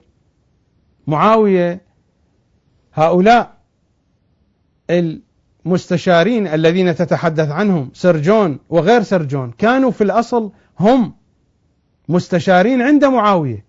لما مات معاوية صاروا مستشارين عند يزيد. هؤلاء المستشارون المسيحيون كانوا بالأصل مستشارون عند معاوية. ومعاوية هو الذي تزوج من كلب وكان يخرج إلى قبيلة كلب يستأنس هناك. يزيد ما هو إلا فرع من معاوية. ومعاوية ما هو إلا فرع من السقيفة والقضية قضية السقيفة لكن هذا التحليل هو التحليل الإخواني. التحليل الأموي الإخواني كيف يحللون الأحداث؟ يحللون الأحداث بهذه الطريقة. بالضبط مثل قضية الآن المسلسل. كيف تعرض العلاقة بين الحسنين وبين معاوية بين الهاشميين والأمويين؟ هذا تحليل إخواني. هذا هو الفهم الإخواني والتحليل الإخواني والزيف الإخواني. على نفس هذه النغمة الشيخ الوائلي وليس فقط الشيخ الوائلي كثيرون كثيرون يتكلمون لكن الكثيرين ليس لهم تأثير كتأثير الشيخ الوائلي في الناس.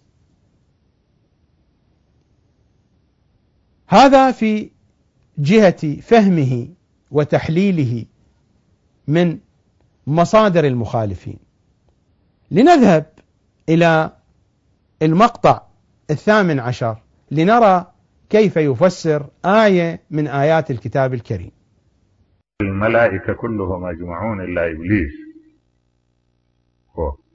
قال يا إبليس ما منعك أن تسجد لما خلقت بيدي؟ أستكبرت أم كنت من. إلى آخره. يقول ما المقصود من العالمين؟ أم كنت من العالين العفو. ما المقصود من العالي؟ المتكبر يعني.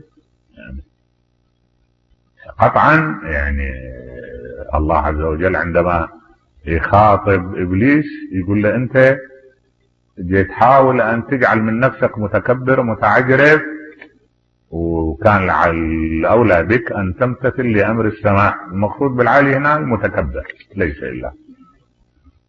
فسجد الملائكة كلهم أجمعون إلا إبليس. قال يا ابليس ما منعك أن تسجد لما خلقت بيدي استكبرت أم كنت من ال... إلى آخره. يقول ما المقصود من العالمين؟ أم كنت من العالين العفو. ما المقصود من العالي المتكبر يعني.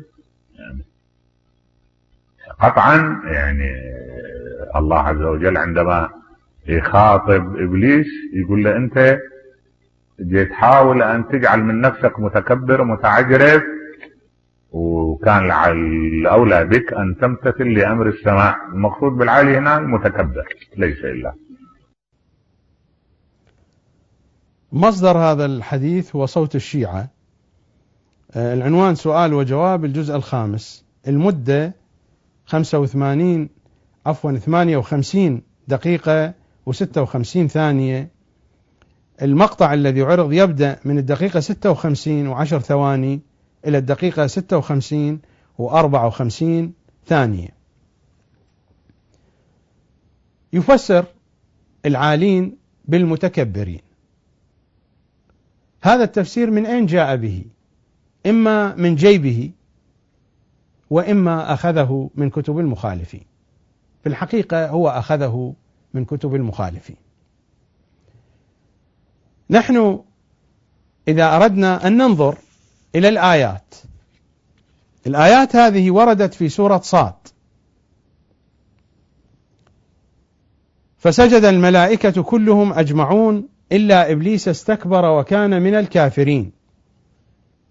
قال يا إبليس ما منعك أن تسجد لما خلقت بيدي؟ أستكبرت أم كنت من العالين؟ كيف نفهم القرآن؟ هم هؤلاء الذين يتحدثون عن القرآن. إما أن نفهم القرآن من طريق أهل البيت وهذا هو الطريق السديد. لنرى ماذا قال أهل البيت في هذه الآية. هذا هو البرهان. هذا البرهان في تفسير القرآن. الجزء السادس. ماذا قال أهل البيت في تفسير هذه الآية؟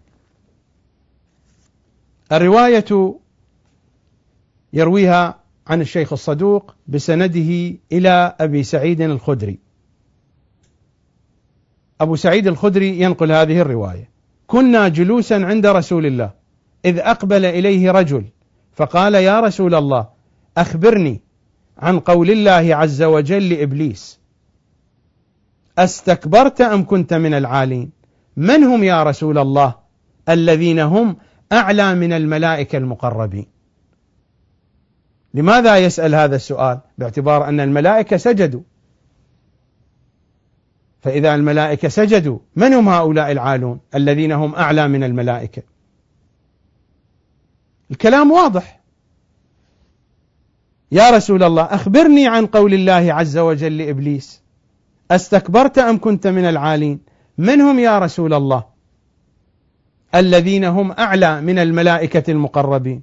فقال رسول الله صلى الله عليه وآله أنا وعلي وفاطمة والحسن والحسين.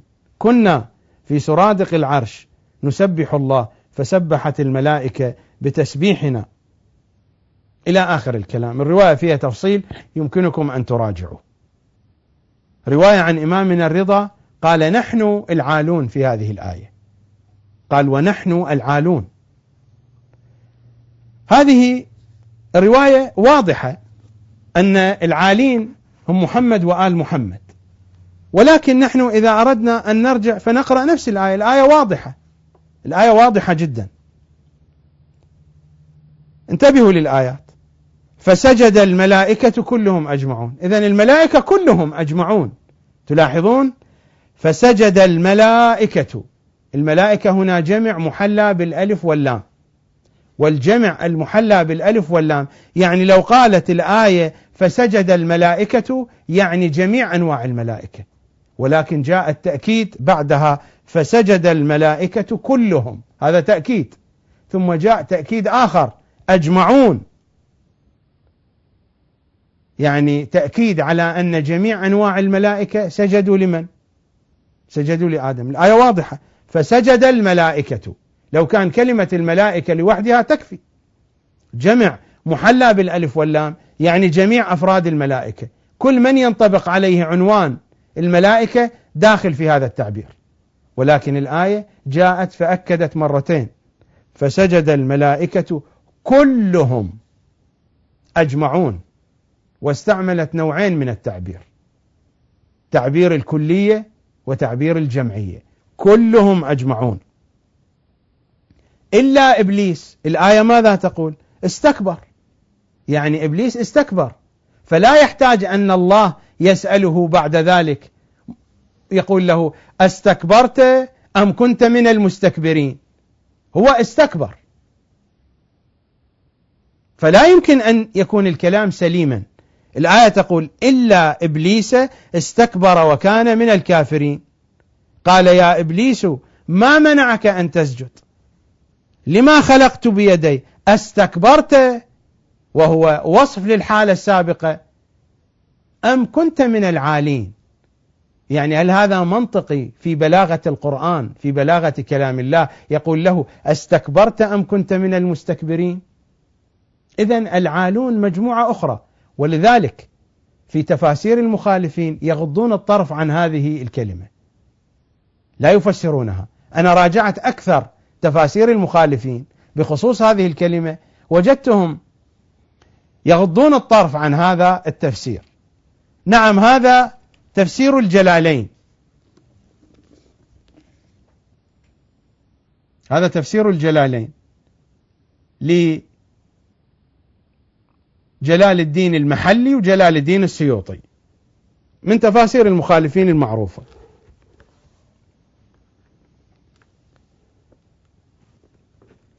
في ذيل الآية أم كنت من العالين؟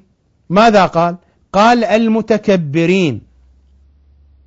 فتكبرت عن السجود لكونك منهم يعني لكونك من المتكبرين. أما استكبرت لم يفسرها. قال استكبرت الآن عن السجود استفهام توبيخ. أم كنت من العالين؟ قال المتكبرين فتكبرت عن السجود لكونك منهم. ويبدو أن الشيخ الوائلي أخذ التفسير من هنا. يعني من مثل ليس بالضرورة من هذا التفسير نفسه ولكن من تفاسير المخالفين. نحن إذا قرأنا الآيات لوحدها فلا يمكن أن يكون أن العالين هم المتكبرون. لأن الآية تقول أستكبرت أم كنت من العالين؟ لا يمكن أن يكون أستكبرت أم كنت من المستكبرين من المتكبرين. إذا قرأنا الآيات واضحة. إذا رجعنا للروايات الرواية واضحة. تقول العالون هم محمد وآل محمد. وسياق الآيات واضح. إذا رجعنا نفسر القرآن كما يزعم الشيخ الوائلي بأن القرآن لابد أن يفسر بالقرآن ودائما يكرر هذه القضية. وهؤلاء أصحاب الخط الأموي الخط القطبي أيضا يقولون القرآن يفسر بالقرآن ونحن لا نعترض على هذا ولكن ضمن ضوابط أهل البيت لا ضمن ضوابط سيد قطب. إذا أردنا أن نرجع إلى القرآن سنجد القضية واضحة لنرى ماذا جاء في القرآن. مثلا إذا أردنا أن نذهب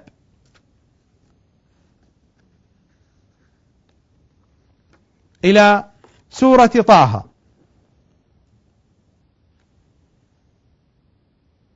فوسوس إليه الشيطان في الآية العشرين بعد المئة. فوسوس إليه الشيطان إلى آدم. قال يا آدم هل أدلك على شجرة الخلد وملك لا يبلى؟ هل أدلك على شجرة الخلد؟ هناك شجرة هي شجرة الخلد وملك لا يبلى. هذا في سورة طه. لنذهب إلى سورة الأعراف. في الآية العشرين وقال ما نهاكما ربكما عن هذه الشجرة إلا أن تكونا ملكين أو تكونا من الخالدين. من هم الخالدون؟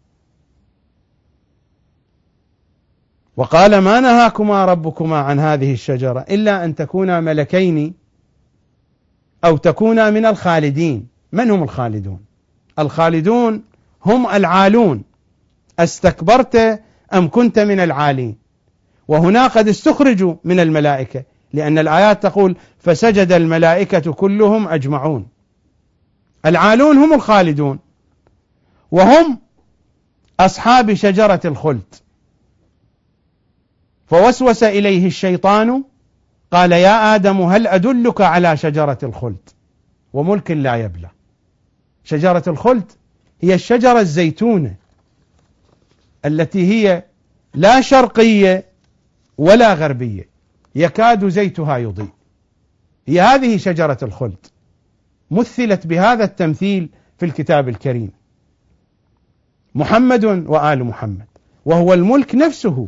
الذي جاء في سورة النساء. في الآية الرابعة والخمسين أم يحسدون الناس على ما آتاهم الله من فضله؟ فقد آتينا آل إبراهيم الكتاب والحكمة وآتيناهم ملكا عظيما.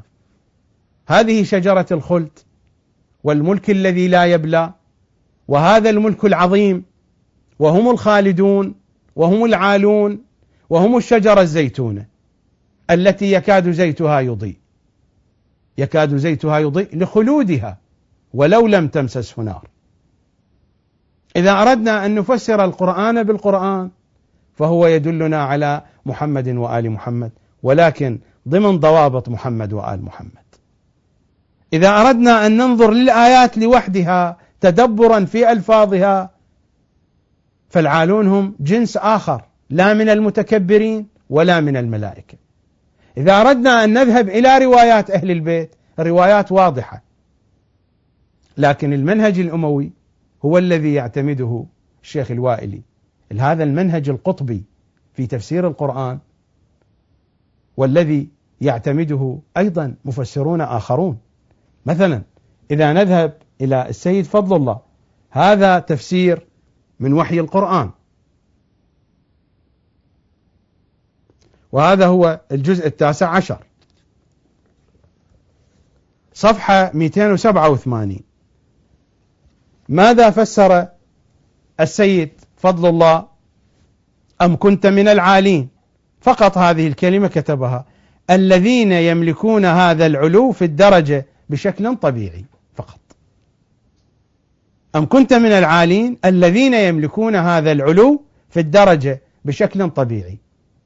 ولا إشارة لا إلى علاقة هذه الآية بالآيات الأخرى التي أشرت إليها قبل قليل ولا إشارة إلى الروايات الواردة عن النبي وآل النبي. علما أن الرواية التي اخترتها وقرأتها على مسامعكم مروية عن النبي مباشرة رواها أبو سعيد الخدري. وهذا تفسير الميزان لسيدنا الطباطبائي. هذا هو الجزء السابع عشر. تفسير الميزان. دار الكتب الإسلامية. صفحة 239 صفحة 239 أيضا تحدث السيد الطباطبائي عن العالين. فما أشار إلى أهل البيت. لا من قريب ولا من بعيد. وحتى هذا القول الذي قال إن العالين قوم من خلقه تعالى مستغرقون في التوجه إلى ربهم لا يشعرون بغيره تعالى. هذا التعبير هو تعبير صوفي الموجود في روايات أهل البيت واضح. محمد وآل محمد ولم يذكر أي شيء آخر. وقيل المراد بالعالين ملائكة السماء ولم يقل وقيل المراد بالعالين هم أهل البيت. ذكر كل الاحتمالات الموجودة في كتب وتفاسير المخالفين. ولما يذهب إلى البحث الروائي في صفحة 242 لم يشر إلى هذه القضية لا من قريب ولا من بعيد. لا في البحث الروائي ولا في قسم البيان البحث التفسيري. وبقية التفاسير نفس الشيء. هذه نماذج. أنا لا أستطيع أن آتي بكل الكتب وأن أتتبع كل الاحتمالات. فيما مر من السنين من حياتي أنا كانت عندي مكتبة لما كنت في إيران وكنت قد استخرجت كل هذه المواطن في مدة خمسة عشر سنة في كل الكتب الشيعية لكن بعد ذلك كتبي صدرت وتغيرت الأمور. جار الزمان وأبناء الزمان علي وعلى كتبي وعلى كل وضعي.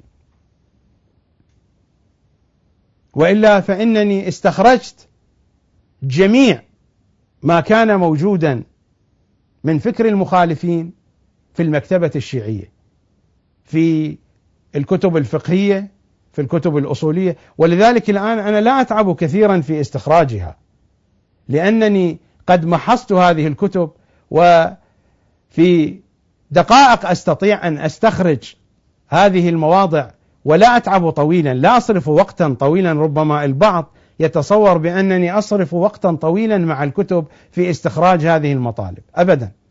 لكثرة ممارستي الطويلة وقد استخرجت جميع مواطن الفكر المخالف في المكتبة الشيعية وكانت أرقام هائلة. في كتب الفقه في كتب الأصول في كتب الحديث في كتب التفسير في كتب العقائد في كتب علم الكلام. في كتب التاريخ في كتب الفكر في جميع أنحاء الكتب المكتبة الشيعية. كانت أرقام هائلة جدا. ولو سنحت لي الفرصة مرة أخرى وتوفرت لي الظروف أنا بإمكاني أن أستخرج جميع هذه المواطن التي غزينا بها وغزينا في عقر دارنا. دخل إلينا الفكر المخالف لأهل البيت. والحبل على الجرار. ومنها المال حمل جمال القضية طويلة وما تنتهي بمقطع أو مقطعين أو دقيقة أو دقيقتين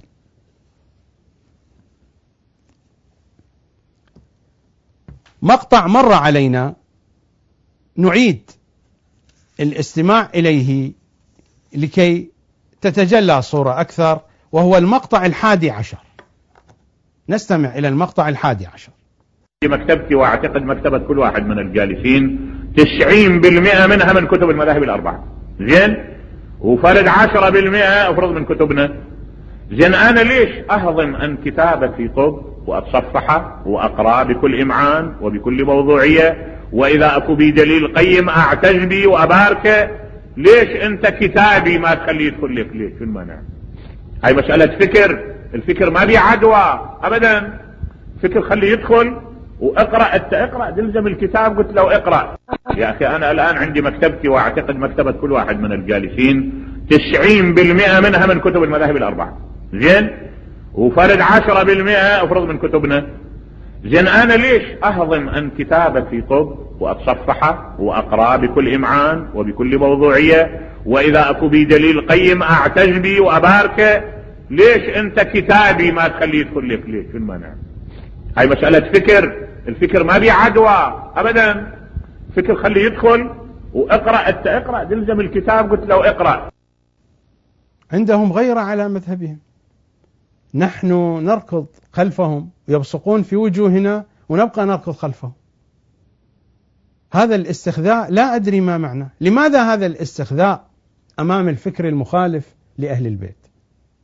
ناس عندهم غيرة على أفكارهم وعلى نصبهم. هم ينصبون العداء لأهل البيت وعندهم غيرة. أما نحن نعيش حالة الاستخذاء ولا أريد أن أعلق أكثر من أن الشيخ الوائل يقول هذا هذا الفكر ما في عدوى. كيف ما في عدوى؟ وحالتك أيها الشيخ ألا تدل على أن هذا الفكر فيه عدوى وعدوى وعدوى إلى مليون مرة. لنستمع إلى الشيخ الوائلي في المقطع الرابع والعشرين ونرى العدوى واضحة في الشيخ الوائلي. نسمع. الغريب أنا اللي استغربه مو من هذا أنا أستغرب من إنسان الواقع عملاق وهو ابن عربي صاحب الفتوح المكية. هذا الطائي ابن عربي الطائي المغربي. هذا رجل وجليل القدر يعني فيلسوف رجل كبير الفكر. هذا عنده بعد نظرية أخطر. هذا في نظره أن الاعتراض على الجائر على الظالم هذا اعتراض على الله. ليش؟ لأن يقول هذا ولاية تجسيد لإرادة الله. نبه لي زين ماكو نظرية السلطان ظل الله في الأرض؟ الحكاية هاي اللي تبنوها العثمانيين يوم من الأيام.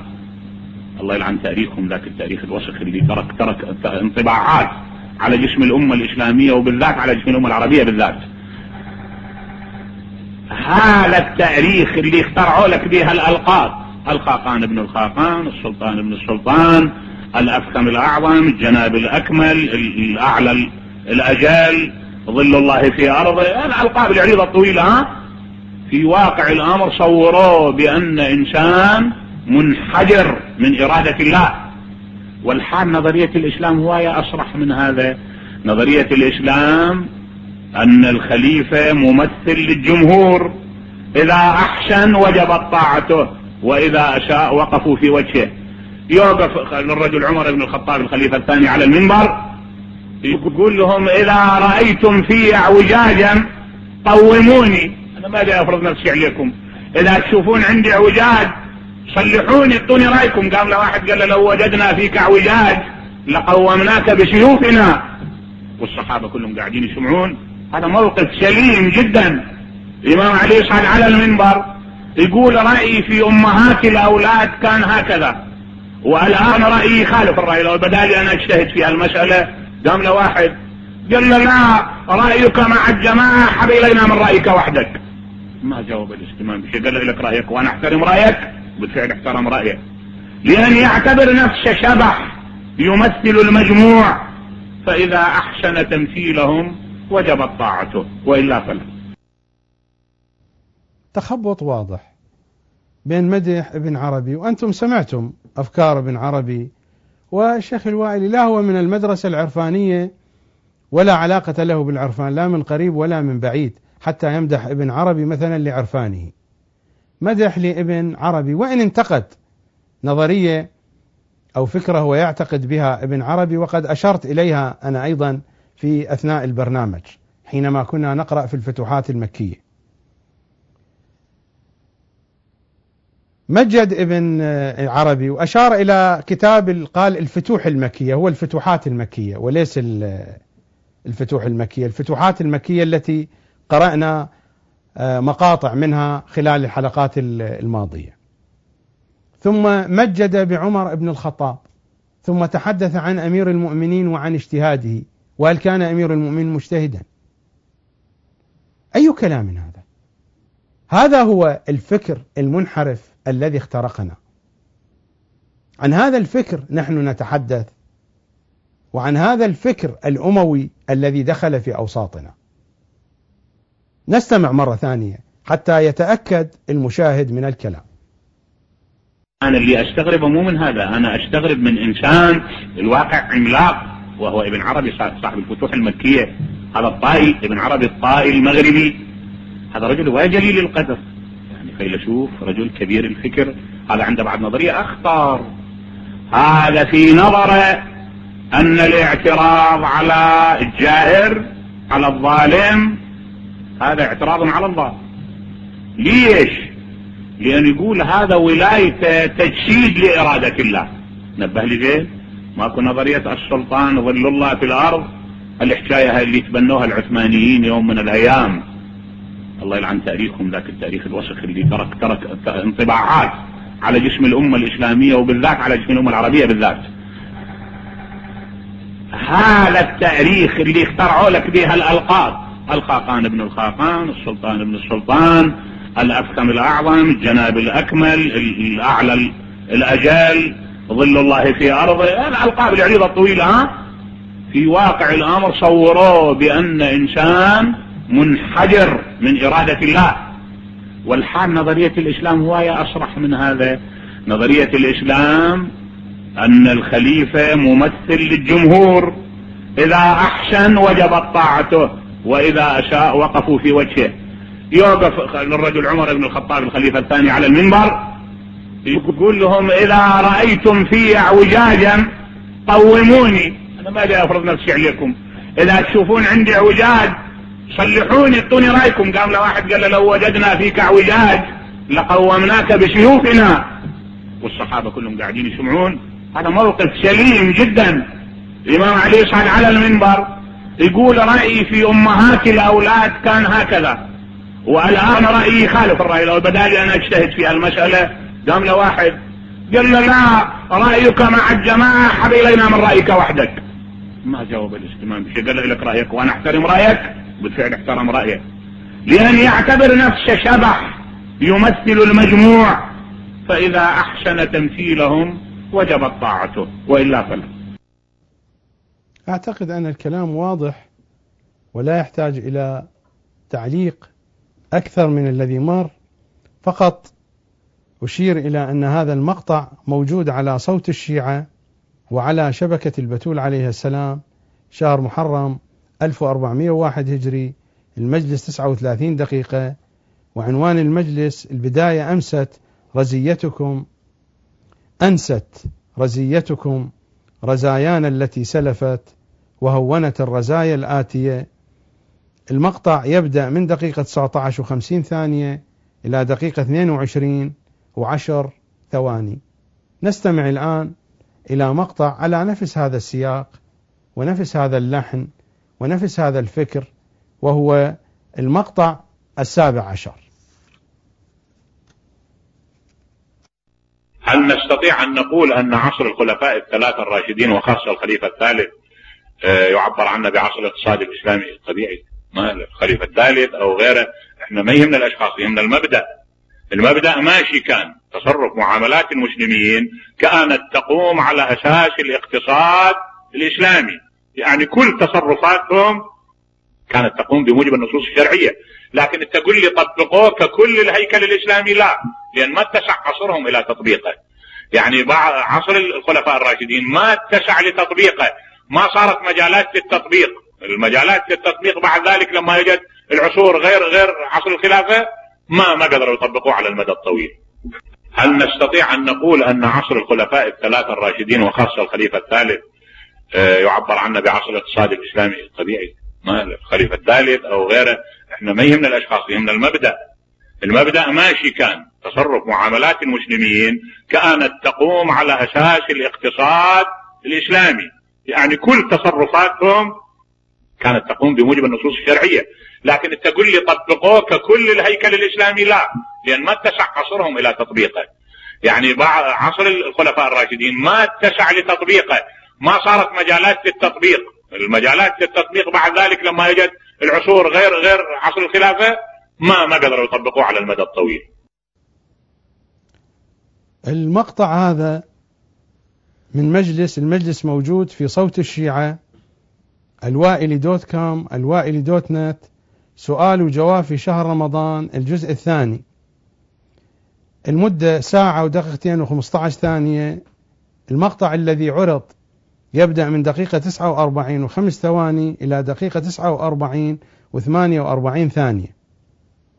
الكلام واضح أن الخلفاء عثمان بالذات وذكر عثمان الخليفة الثالث والخلفاء كلهم كانوا يطبقون التعاليم الإسلامية بحذافيرها. ما كانوا يخالفون النصوص. وكان عصرهم هو عصر الاقتصاد الإسلامي. هذا هو تقييم الوائلي. وهذا التقييم هو تقييم الخط القطبي النهج الأموي الذي اخترق الساحة الشيعية. لنرى كيف يقيم أمير المؤمنين الخليفة الثالث. هذا هو نهج البلاغة. هذا هو نهج البلاغة الشريف لنرى أمير المؤمنين في الخطبة الثالثة وهي الخطبة الشقشقية المعروفة. الخطبة طويلة أنا أذهب فقط إلى عصر الخليفة الثالث الذي تحدث عن جاء به نموذج. فماذا يقول أمير المؤمنين؟ إلى أن قام ثالث القوم نافجا حضني. نافجا حضني الحضن يقال عنه ما بين الأبط والكشح. يعني هذه المنطقة الصدر. المتكبر عادة يرفع صدره إذا أراد أن يمشي بالتكبر وتغطرس. إلى أن قام ثالث القوم نافجا حضني. هذا تعبير كنائي عن التكبر والتغطرس. إلى أن قام ثالث القوم يعني عثمان نافجا حضني. أين يتكبر؟ في أي مكان؟ بين نثيله ومعتلفه. النثيل هو الروث روث الحيوانات.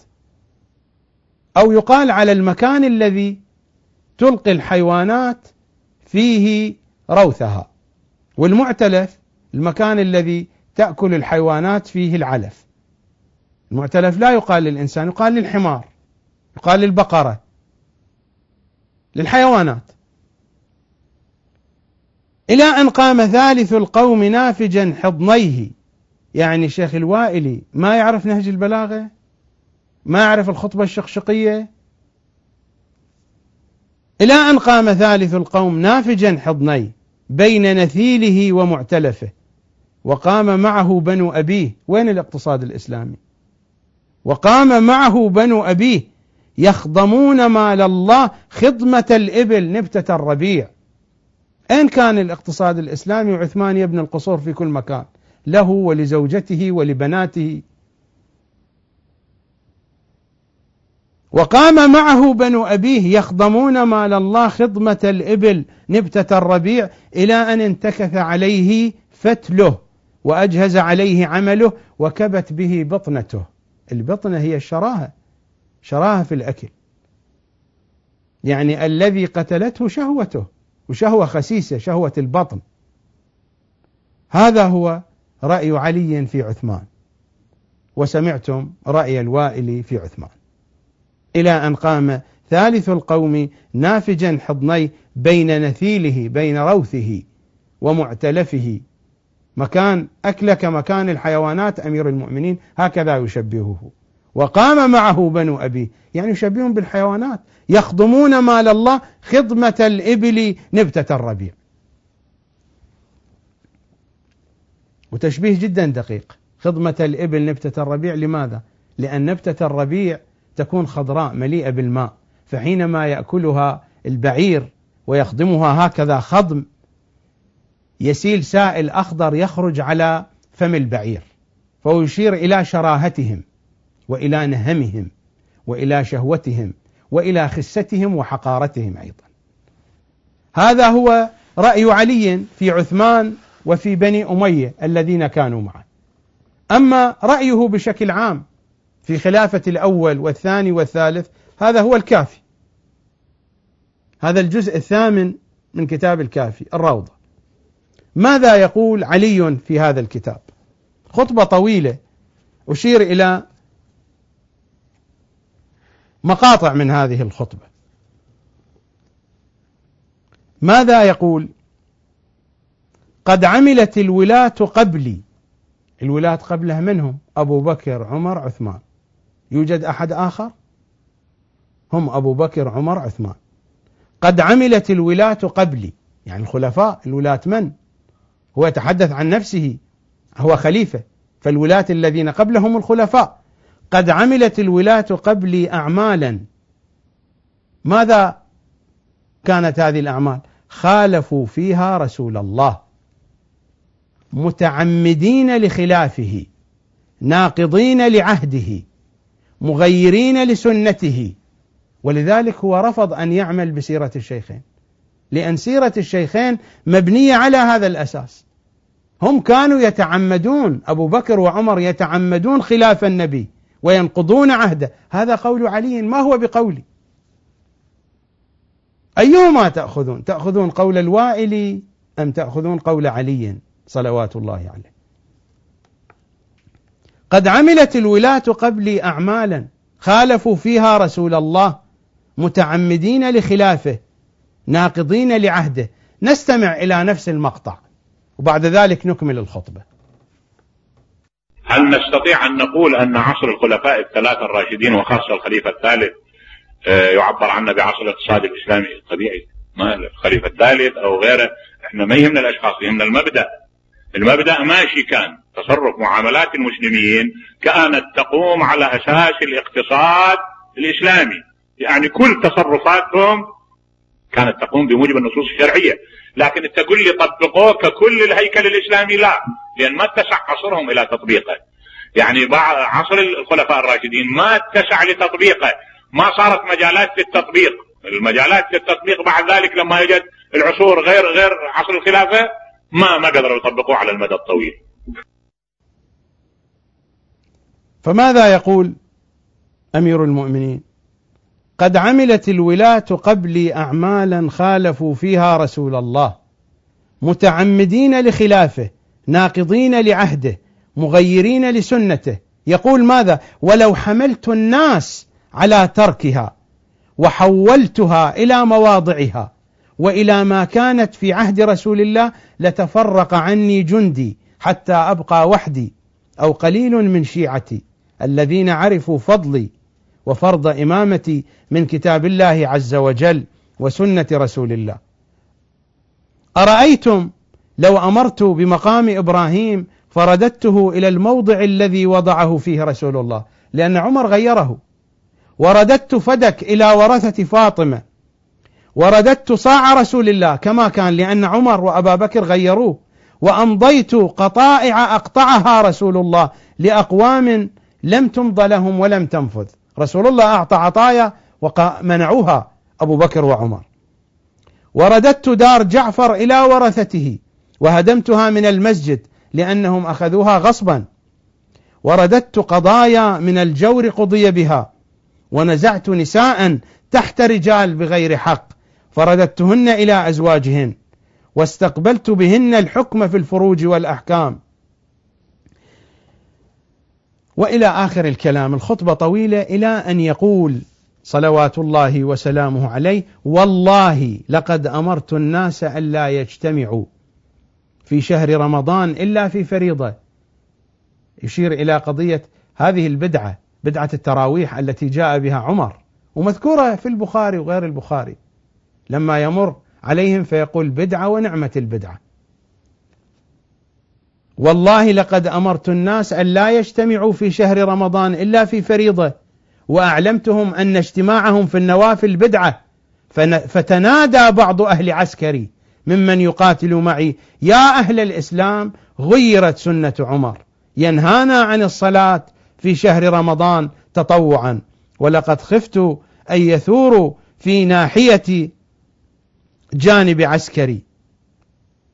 ما لقيت من هذه الأمة من الفرقة وطاعة أئمة الضلالة والدعاة إلى النار. ما لقيت من هذه الأمة من الفرقة وطاعة أئمة الضلالة يسمي أبا بكر وعمر وعثمان أئمة الضلالة ودعاة إلى النار وطاعة أئمة الضلالة والدعاة إلى النار.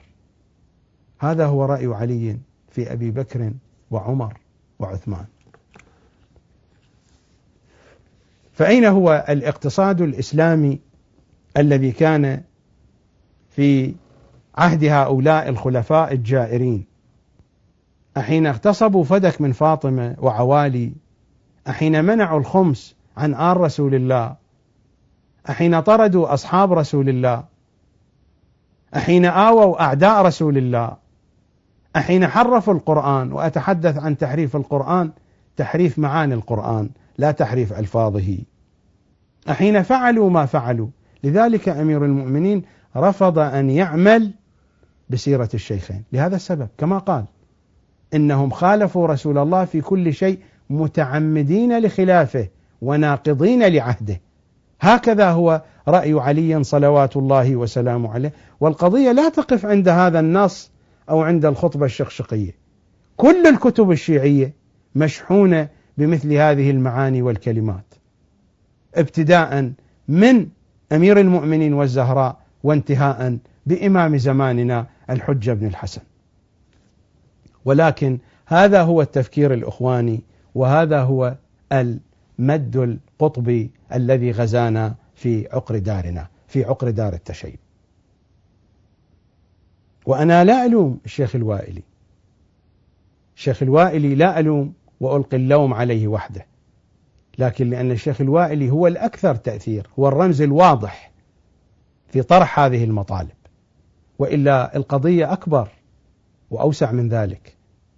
يعني مثلا حديث الشيخ الوائلي عن الاقتصاد الإسلامي. هذا الكتاب كتاب اقتصادنا للسيد الشهيد سيد محمد باقر الصدر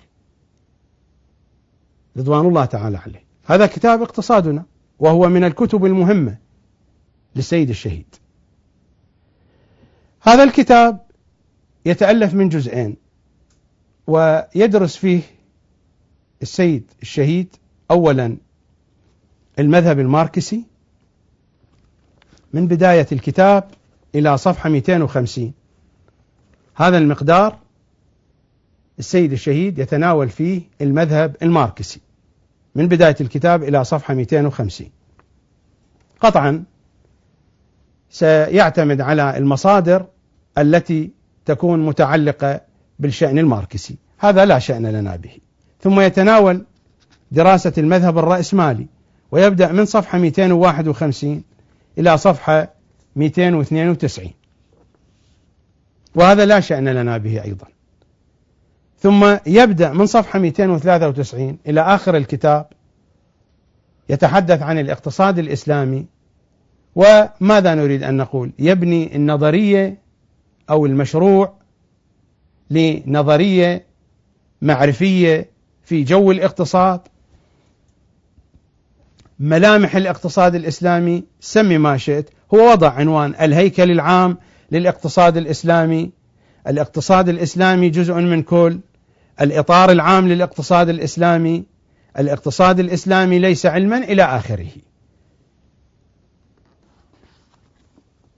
إلى صفحة 242 هو يدخل في مقدمات فكرية وبحثية إلى أن يبدأ يضع الجانب العملي في نظرية الاقتصاد الإسلامي التي يؤسسها. حين أسمع كلمة اقتصادنا ومن علم عيلم مثل السيد الصدر مرجع من مراجعنا فقيه من فقهائنا ماذا أفهم من كلمة اقتصادنا. أفهم أن هذا الاقتصاد اقتصاد مبني على فكر الكتاب والعترة. هذا الذي أفهمه. قد أكون مخطئا ربما المشاهدون يفهمون شيئا آخر. بالنسبة لي حين أسمع كلمة اقتصادنا وهذه الكلمة عنوان لكتاب كتبه فقيه من فقهائنا ومرجع من مراجعنا الأجلاء. قطعا أقول بأن هذا الكتاب يشتمل على نظرية هذه النظرية تبتني على ما جاء في الكتاب والعترة لكن حين أذهب فأقرأ كتاب اقتصادنا أجد بأن السيد الشهيد يعتمد على الكتاب وعلى العترة وبنفس المقدار الذي يعتمد على العترة يعتمد على حديث المخالفين وفقه المخالفين. والقضية لا تقف عند صفحة واحدة أو صفحتين أو ثلاثة. قضية طويلة وكبيرة. أشير إلى عدد الصفحات التي نقل فيها السيد الشهيد من كتب المخالفين ومن فتاواهم من الكتب الفقهية من الكتب الحديثية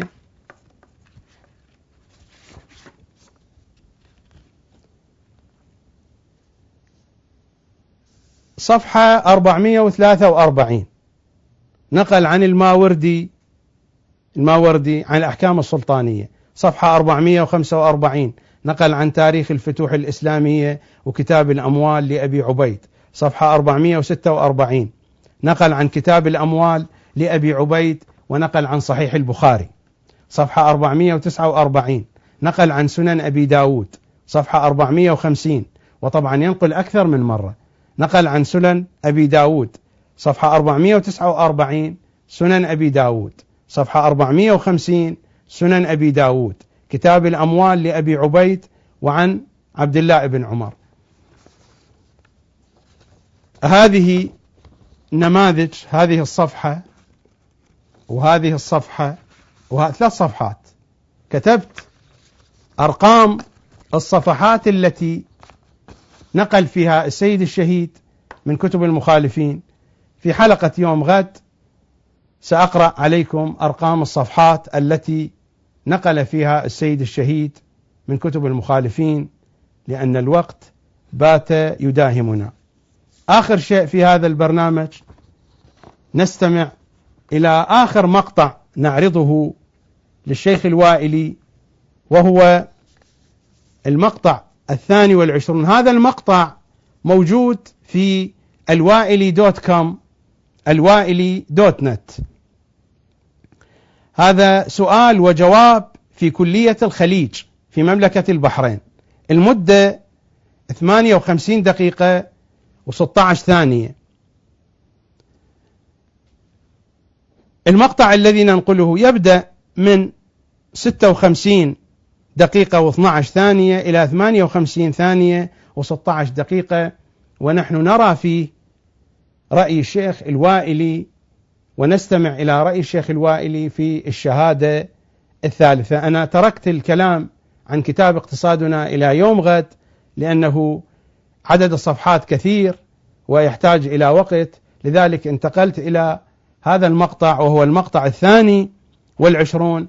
نستمع إلى رأي الشيخ الوائلي في الشهادة الثالثة ماذا يقول شيخنا أبو سمير الوائلي عن الشهادة الثالثة يقول هذا السائل جميع المسلمين من سنة وشيعة يتبعون تعاليم الدين الإسلامي، فلماذا يذكر اسم علي بالاذان ويعتبر في نفس مستوى الرسول؟ الواقع هذا التفت هذه عملية ردة فعل. أنت السائل أنا أطلب من عنده أن يقرأ تاريخ الامويين. الامويين من بدء خلافتهم إلى نهاية خلافتهم أوجدوا سبعين ألف وعشرة آلاف وعشرة منابر. سبعين ألف منبر وعشرة منابر كان يجتمع عليه الإمام البالغين فعملية ردة الفعل لهذا الحافز. إحنا نعرف القاعدة الفيزيائية تقول لكل فعل رد فعل يساويه قوة والخلف اتجاه.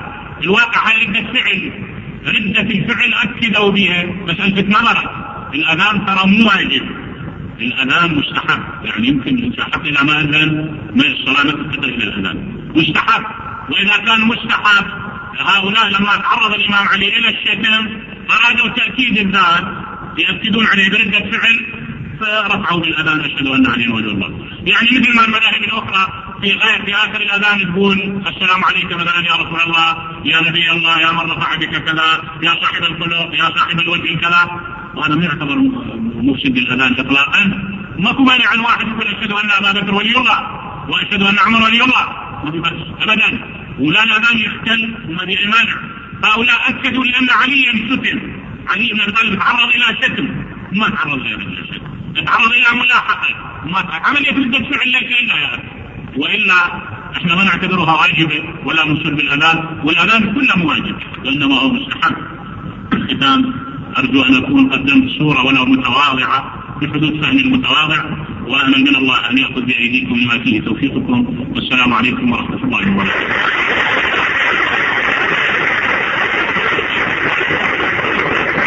ماكو مانع عن واحد يقول أشهد أن أبا بكر ولي الله وأشهد أن عمر ولي الله.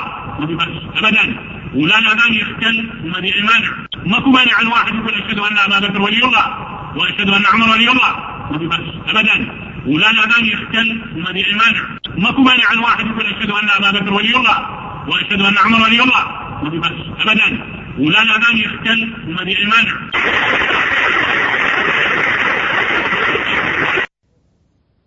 وأنا أيضا أصفق لشيخنا الوائلي رحمة الله عليه على هذه الشهادة وعلى هذا التفسير للشهادة الثالثة هذا التفسير الذي لا أدري من أين جاء به تفسير جاء به من الذوق الأموي المخالف لأهل البيت.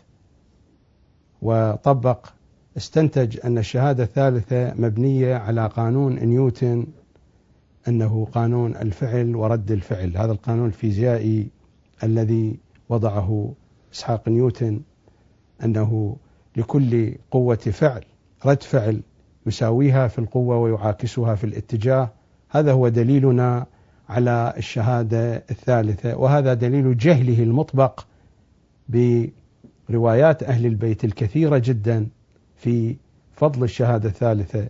حينما شرعت في كتابي الشهادة الثالثة المقدسة والذي صدر في سنة 1413 للهجرة حين شرعت جمعت من الروايات والأحاديث التي تتحدث عن الشهادة الثالثة من كتب الشيعة ومن كتب المخالفين ما قدرته في وقته أن يصل إلى سبع مجلدات. لكنني وجدت أن الناس لن تقرأ هذا الكتاب بهذا الحجم. فضغطت الروايات وجعلتها في كتاب واحد في جزء واحد واختصرت الكثير منها. إذا أحد منكم يراجع الكتاب سيجد الكم الهائل من الأحاديث والروايات. التي جاءت في كتبنا وحتى في كتب المخالفين بخصوص الشهادة الثالثة المقدسة. أشهد أن عليا ولي الله. ولكن ماذا نقول؟ وهؤلاء هم علماؤنا وهم خطباؤنا. وحين نؤشر على هذه العيوب نسب ونشتم إلى هذه اللحظة ويلومنا الكثيرون لا أدري ماذا يريدون يساء إلى أهل البيت يساء إلى فكر أهل البيت ولا يريدون من أي أحد أن يشير إلى هذا العيب أو إلى ذلك الخطأ ولقد تغلغل في وسطنا الفكر الأموي وأخطر واجهات الفكر الأموي هو الفكر الأموي القطبي الذي تسرب إلينا من الإخوان المسلمين. أنا أحذر شباب الشيعة من التأثر بهذه التيارات وإلا والله النتيجة والعاقبة هو أن يقف الإنسان في مواجهة أهل البيت ولكن بحسب الظاهر هو شيعي.